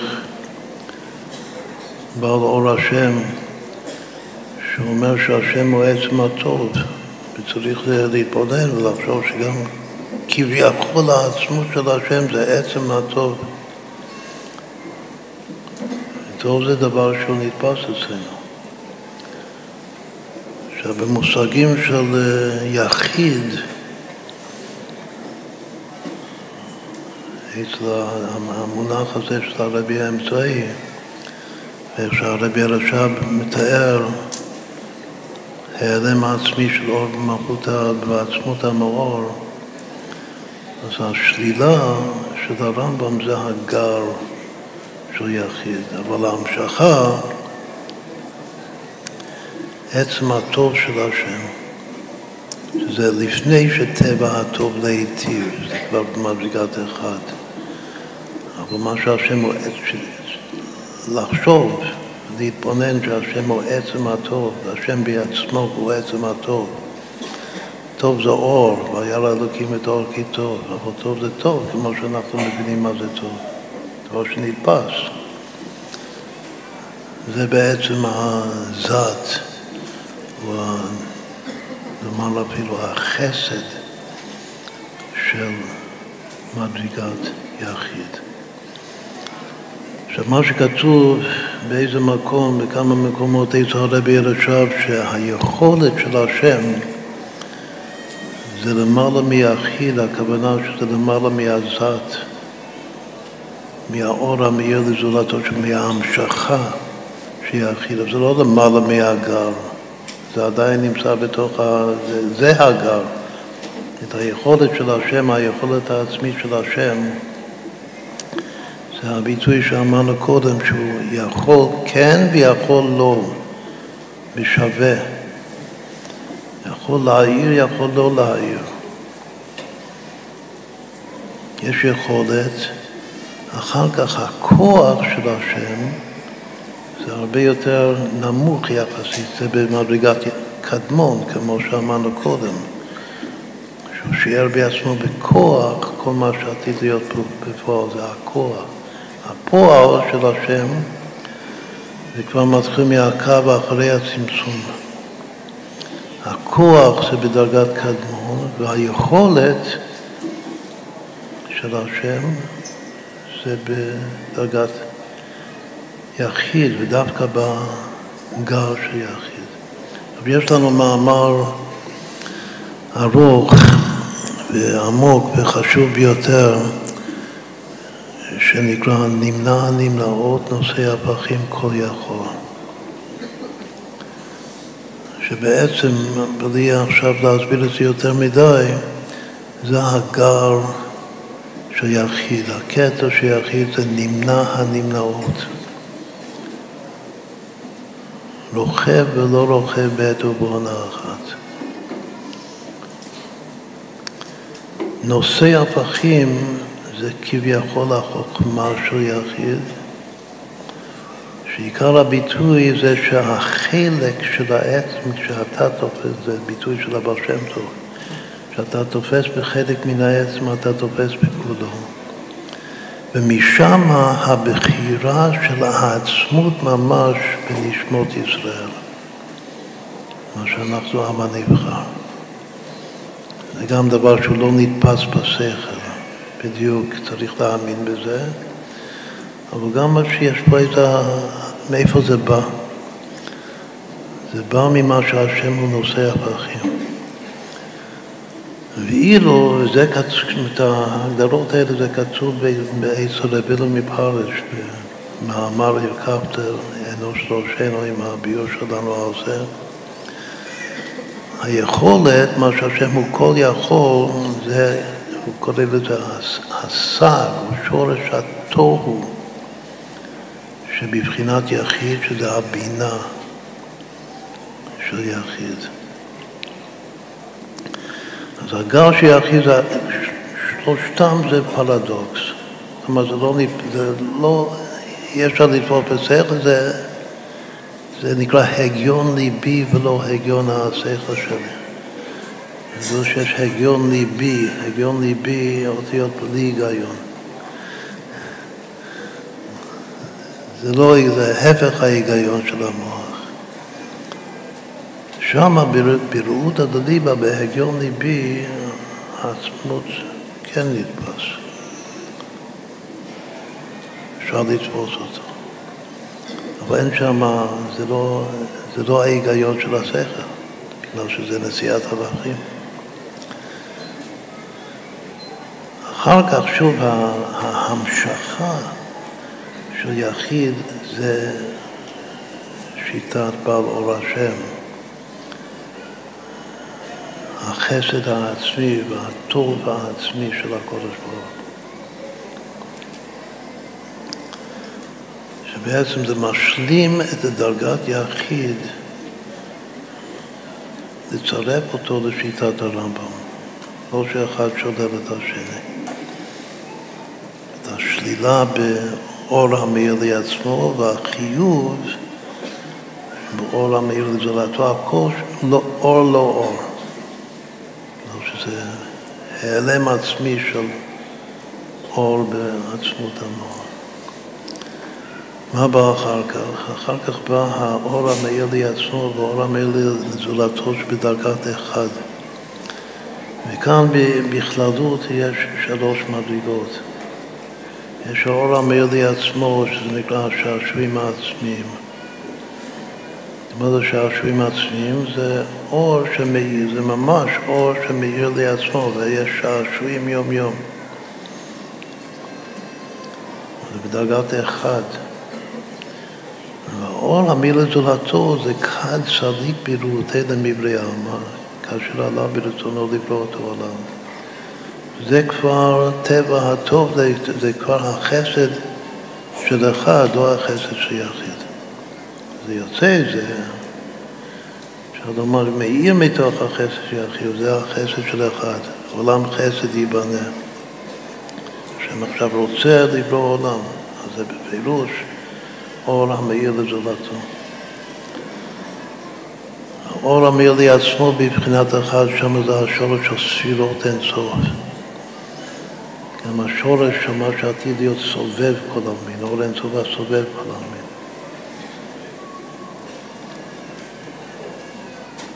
סתימה לכל סתימים.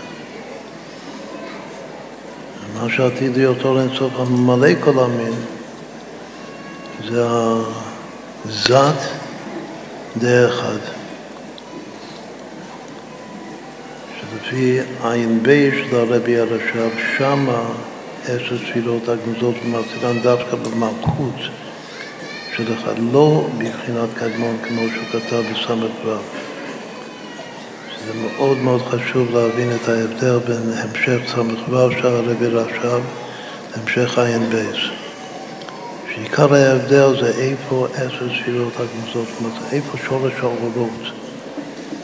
בס"ו הוא כתב שזה בקדמון, ואחר כך הוא חזר בו, שזה לא בקדמון, זה במלכות דאחד, שזה נקרא סתם אור אינסוף, מלכות דאינסוף.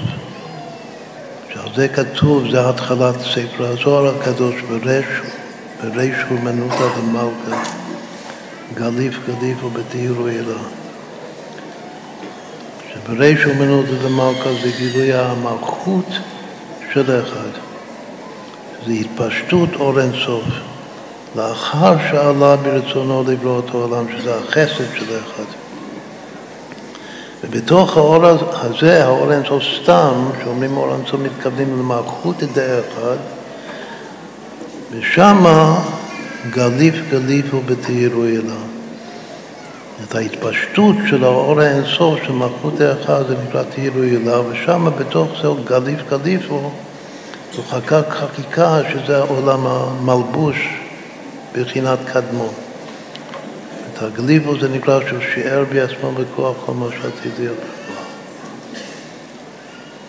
אז אם כן, מה אמרנו עכשיו? בקיצור, אמרנו שבאחד זיהינו שלוש דרגות כלליות.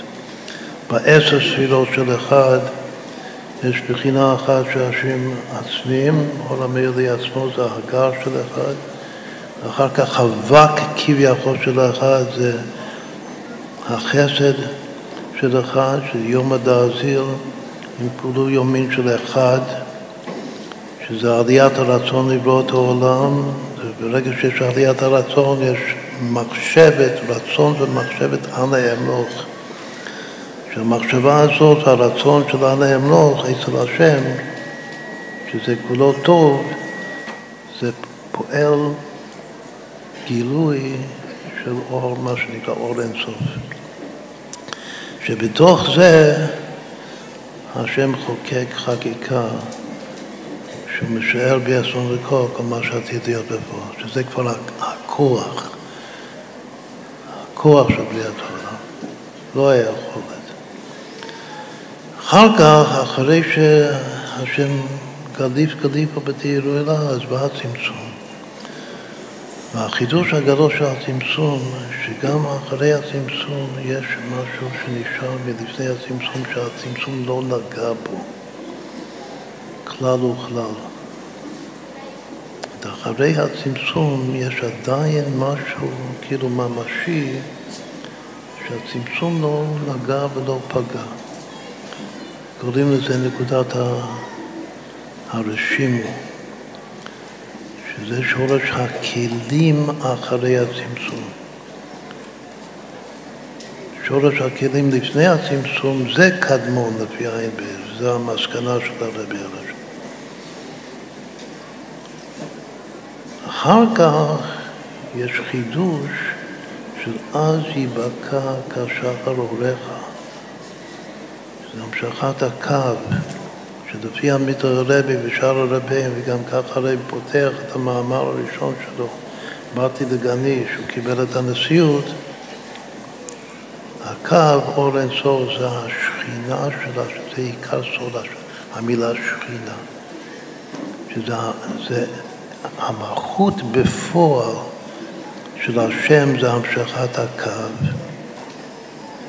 זה שוכן בתחתונים. וזה שורש ההורות שאחרי הצמצום. כאשר שורש הכלים זה קדם לו, שזה הרשימו עוד לפני המשכת הקו. שמה שעכשיו עשינו, עשינו התבוננות מאוד יסודית בקיצור, של עשר מדרגות הכל זה נקרא אור אינסוף. אור אינסוף הוא, אחוז, כל זה זה אחוז. עד הקו, כתוב בחסידות שהקו זה עדיין השם.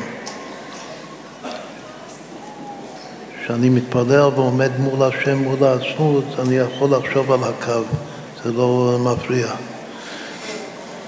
עד הקו, לא, לא יותר נמוך מזה, לא, לא אדם כמוהו. עד הקו זה עדיין השם. ומה שעשינו עכשיו, עשינו התבוננות של עשר דרגות. שהייתי חושב שיש פחות, כמה שיותר למעלה זה פחות, אבל זה בדיוק ההפך. רק ביחיד זיהינו ארבע דרגות, ואחר כך שלוש דרגות באחד, ועוד קדמון אחד, ועוד נקודת הרשימו, שלא נגע בו הצמצום, ועוד המשכת הקו, אז יבקע כשחר אורך. יבקע אותיות יעקב. למדנו לאחרונה שיעקב זה עשייה, יצירה, בריאה וקניין. ברוך חוסך, ברוך יצרך, ברוך הולך, ברוך הולך. לפי צירוף של ו' כ' י' כ'. גם ייבקע, זה בדיוק אותו צירוף, רק שהה' והה' זה מתחלף. ייבקע זה יצירה ובריאה, ואצילות, הקוף זה קניין, קונך, זה עולם האצילות, י' ובסוף עשייה. יעקב זה יצירה, עשייה, אצילות, בריאה. שוב, זה מאמר מוזכר להתבונן בזה. בכל אופן, איך זה? אם יש עשר מדרגות, צריך להיות גם כן בגדול מקביל לעשר ספירות. אז הגר זה נמנע נמנעות. הכי גבוה זה מה שהשם הוא נמנע הנמנעות. ואחר כך משהו נושא הפכים, ואחר כך משהו כל יכול. עד כאן אור המאיר לי עצמו שבבחינת יחיד. אחר כך משהו, עצם החסד, זה כבר חסד. אחר כך כבר עוברים לאחד השעשועים העצמיים. עכשיו, השעשועים העצמיים זה בחינת יצחק כתוב, זה גבולה. האור המאיר לי עצמו של אחד. אחר כך עליית הרצון לברוא את העולם זה התפארת. ואור אינסוף, האנם, מחשבת האנם, לא זה, זה דווקא ראשית בניין המלכות מהנצח. הגליף גליפו, הבכוח זה בעצם התפשטות מהיכולת, היכולת הבינה והבכוח שבחינת קדמון זה ההוד, שבינה עד הוד התפשטת. נקודת הראשים הוא מה שנשאר אחרי הצמצום שהוא עדיין לפני הצמצום, כאילו שלא נגע בו הצמצום, כאן זה עיקר האבות, הכל בשביל זה. זה נקרא אנא סימנה בעלמא, זה סוד הצדיק. הצדיק יסוד עולם. אז באור אינסוף הצדיק יסוד עולם זה נקודת הראשים, או מה שנשאר שהצמצום לא נגע בו. ובסוף, כמו שאמרנו בפירוש, כתוב בחסידות שהמשכת הקו זה, זה, זה השכינה בפועל, זה המלכות בפועל.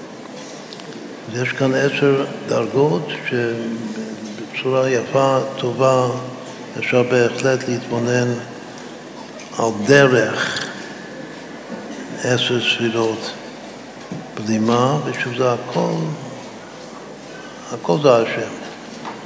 שזה באמת לא, לא עצמותו ממש, לא לדעת זה התינוק אני מתפלל. לדעת זה התינוק אני מתפלל זה יותר מכל זה.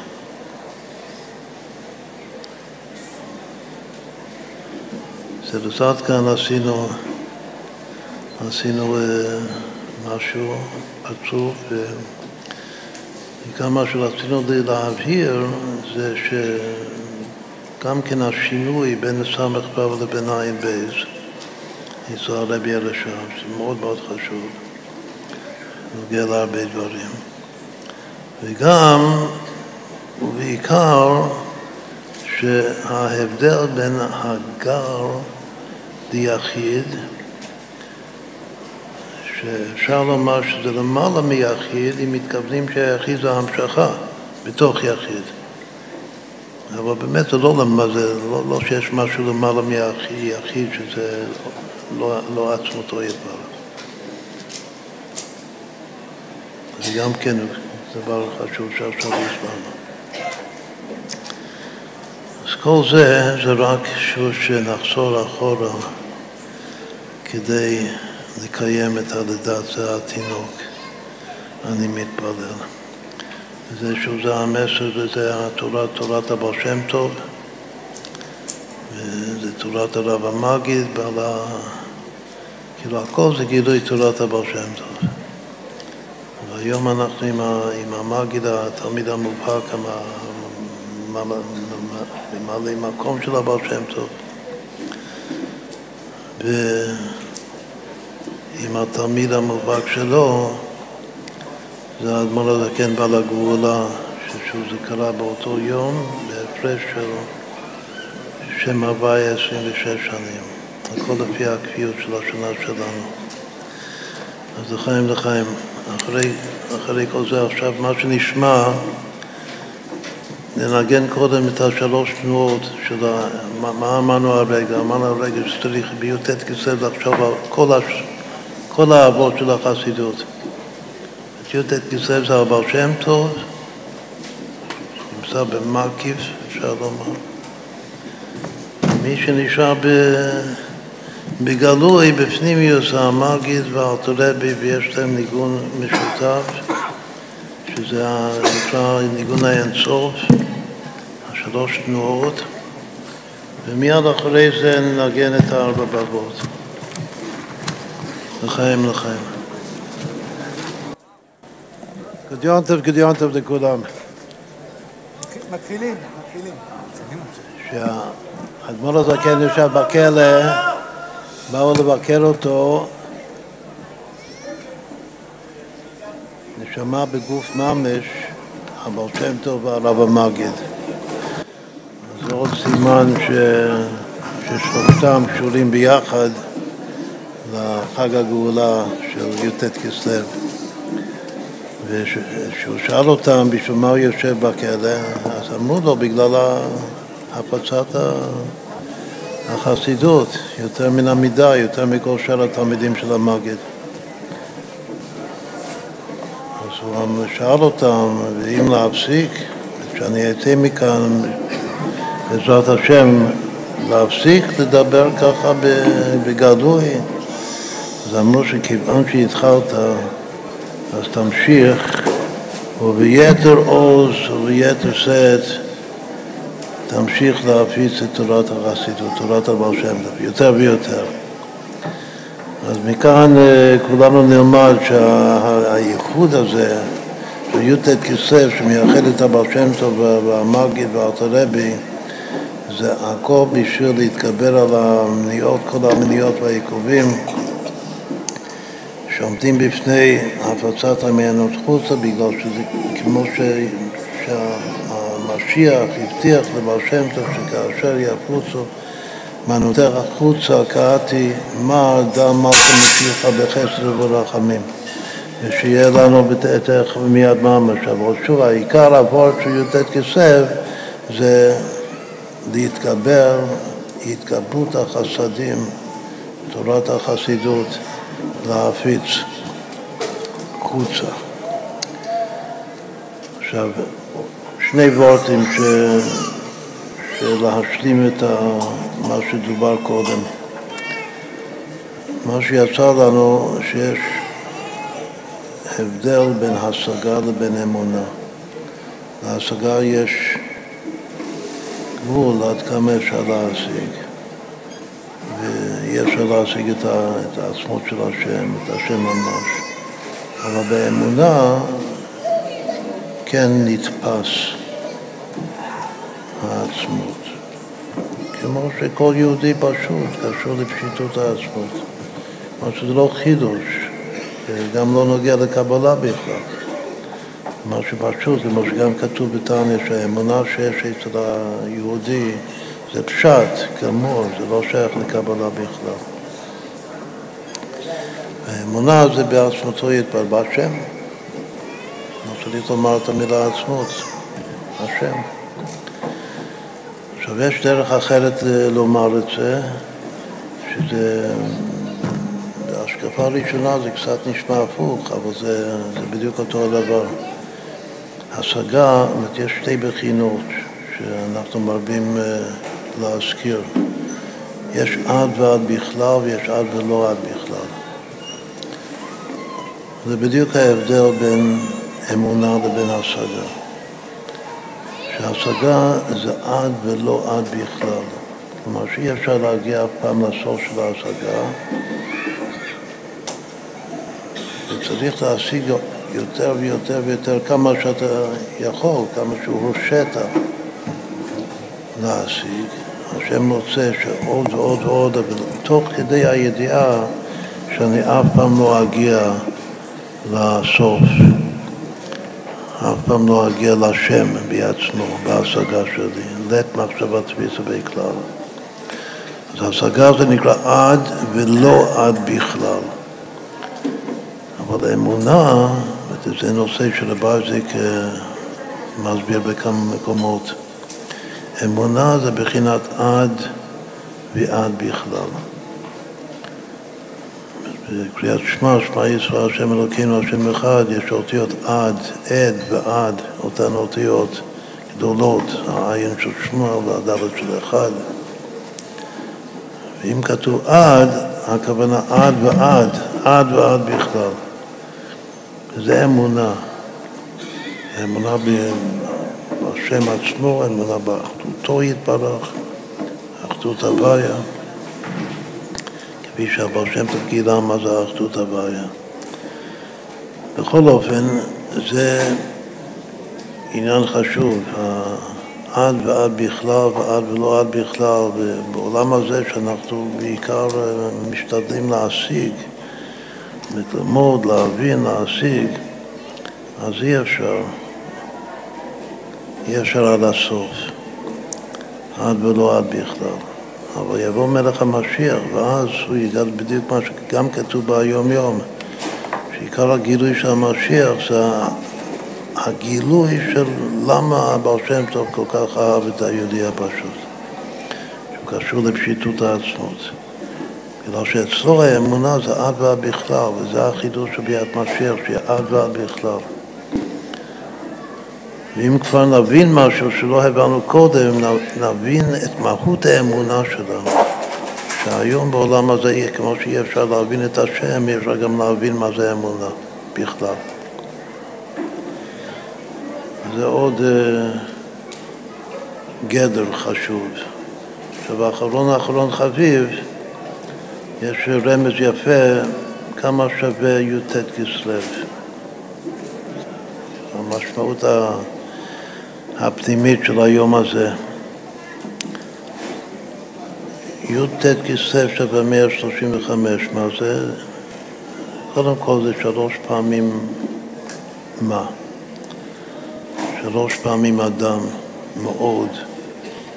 אבל חוץ מזה, זה כוונה מאוד חשובה בקבלה, זה גם שווה הייחוד של אב וסג. הרי יש ארבעה מילואים עיקריים של שם השם אב, סג, מבן. אב זה חוכמה. בשורש כל השורשים, אב זה מה שדיברנו קודם, נושא הפכים.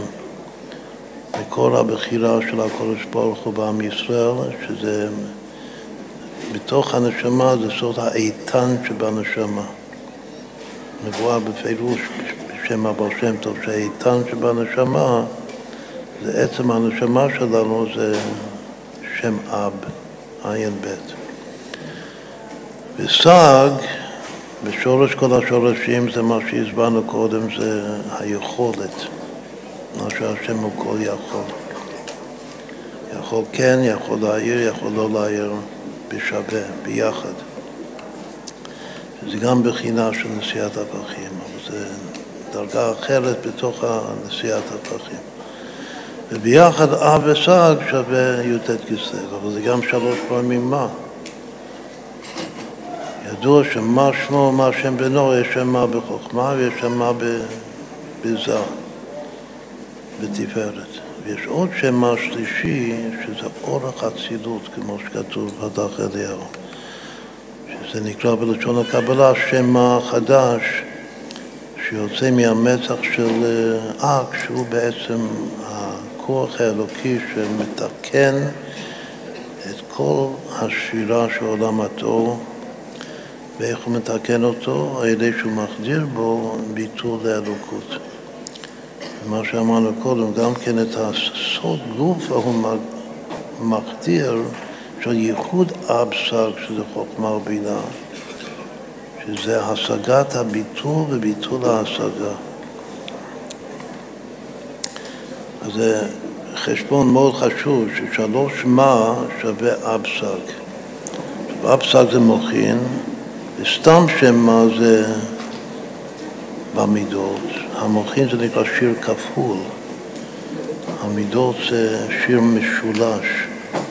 אז כאן יש אב סג שני שמות, וכאן זה שווה בדיוק שלוש פעמים מה. עכשיו, יש עוד ביטוי שהזכרנו,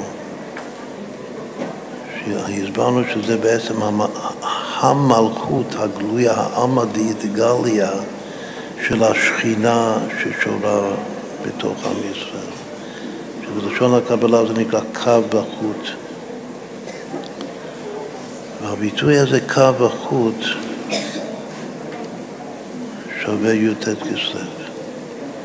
זה רמז, לא זוכר אם אנחנו הזכרנו פעם את הרמז הזה, אבל אה, זה רמז מאוד מאוד חשוב.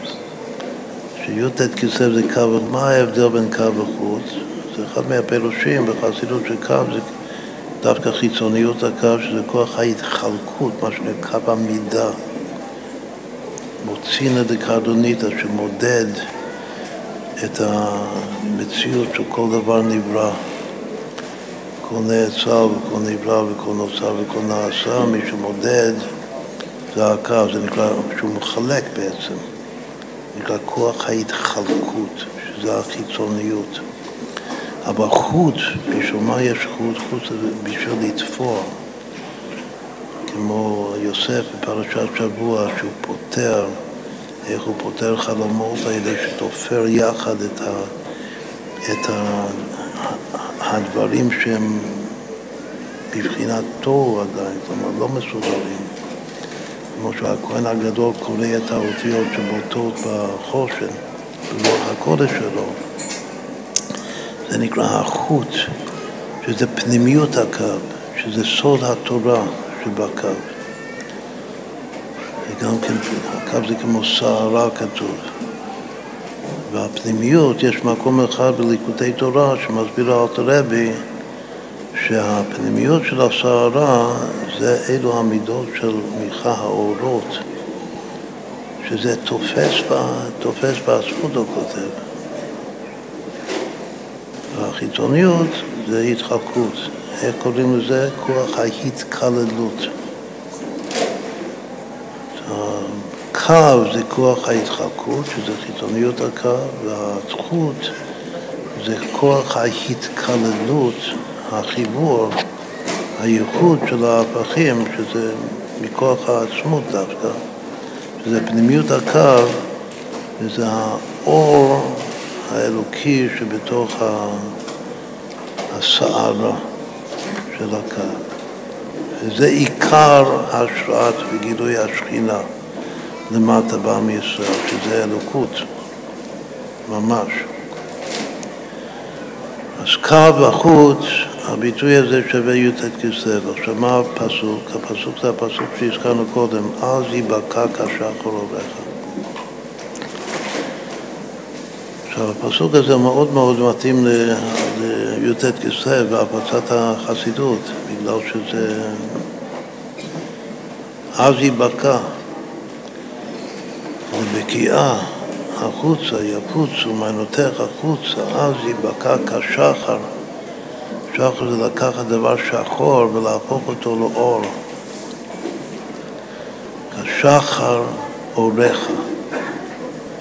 אם עושים את החשבון, זה עכשיו הסיום, הרמז לסוף, עושים את, ה, את החשבון של הביטוי הזה, אז יבקע כשח פעוליך, אז זה יוצא בדיוק שבע פעמים, כל השבין חביבין, שבע פעמים קו החוט, שבע פעמים י"ט כסלו.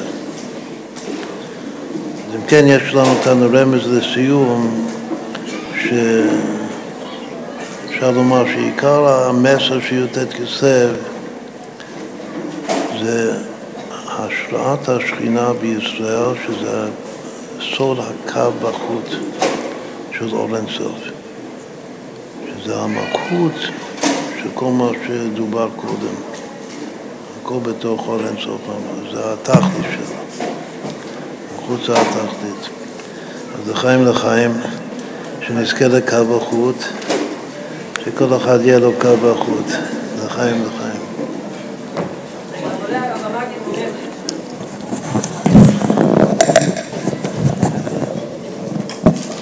קו זה בשביל להכיר כל אחד ואחד על הייחוד, שכל אחד מתוקן מחברו. אהבת ישראל, שכל אחד הוא, כל יהודי הוא ייחודי. אין שני פרצופים אותו הדבר, וכל אחד הוא משהו מיוחד שצריך ללמוד ממנו. וחוץ, שיש משהו שאנחנו כולנו דבר אחד. האחדות שבתוך, שמוצא החוץ. מי שתופר בחוץ זה יוסף הצדיק. כל השבטים, שם עלו שבטים שבטי, שבטי קו. זה ההתחלקות, הגבולי אלכסון. אבל יוסף זה הקו. יוסף הצדיק הוא החוט. שנזכה לכל השבטים וגם ליוסף הצדיק יסוד עולם, לחיים לחיים. רבי בכל דור ודור, הרבי הוא היוסף, סוד הרשימו, שהקו בעצם בוקע, אז יבקע, הוא בוקע דרך נקודת הרשימו, דרך הצדיק יסוד עולם, לחיים לחיים.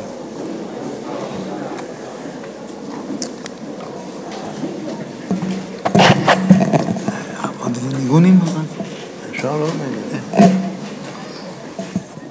שוב, אה, מי שמצא את המפתחות של הרכב, שיביא, תעשו טובה ליהודי, תסתכלו אה, אם אתם רואים את המפתחות.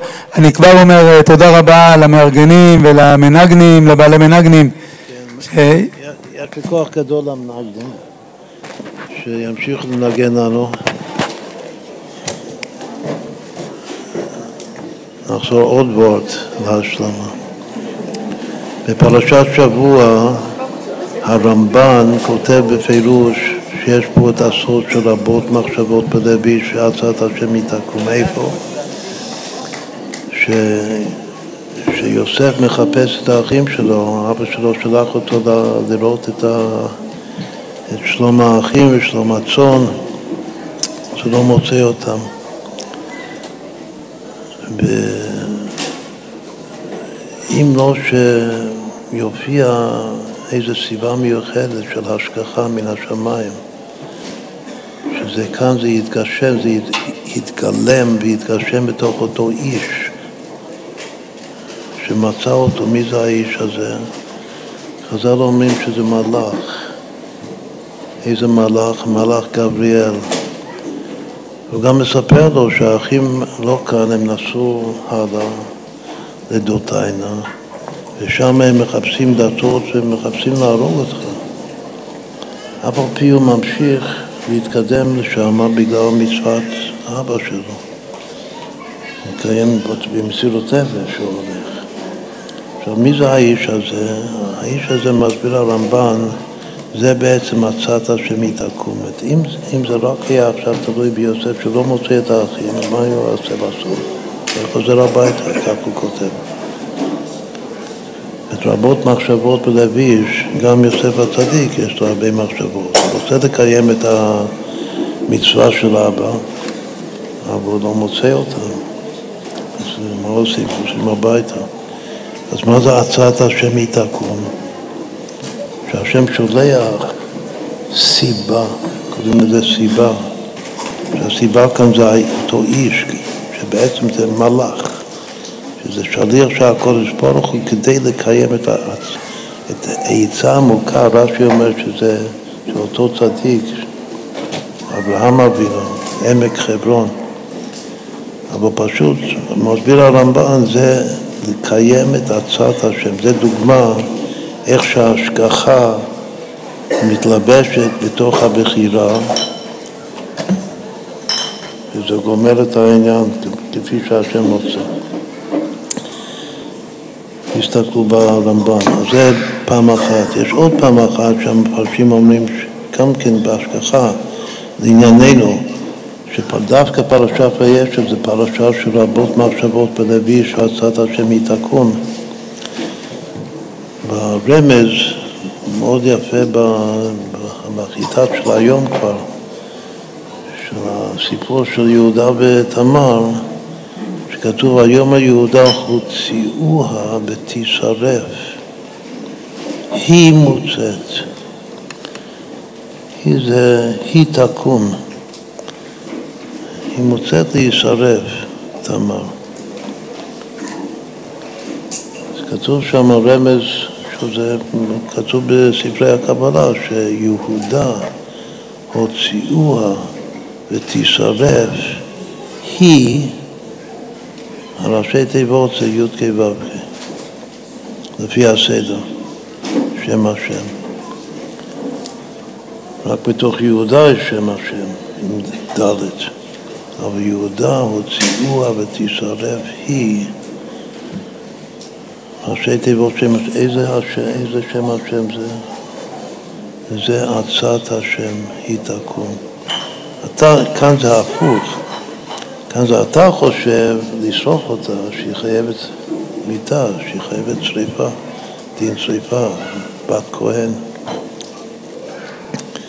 אבל השם חושב אחרת.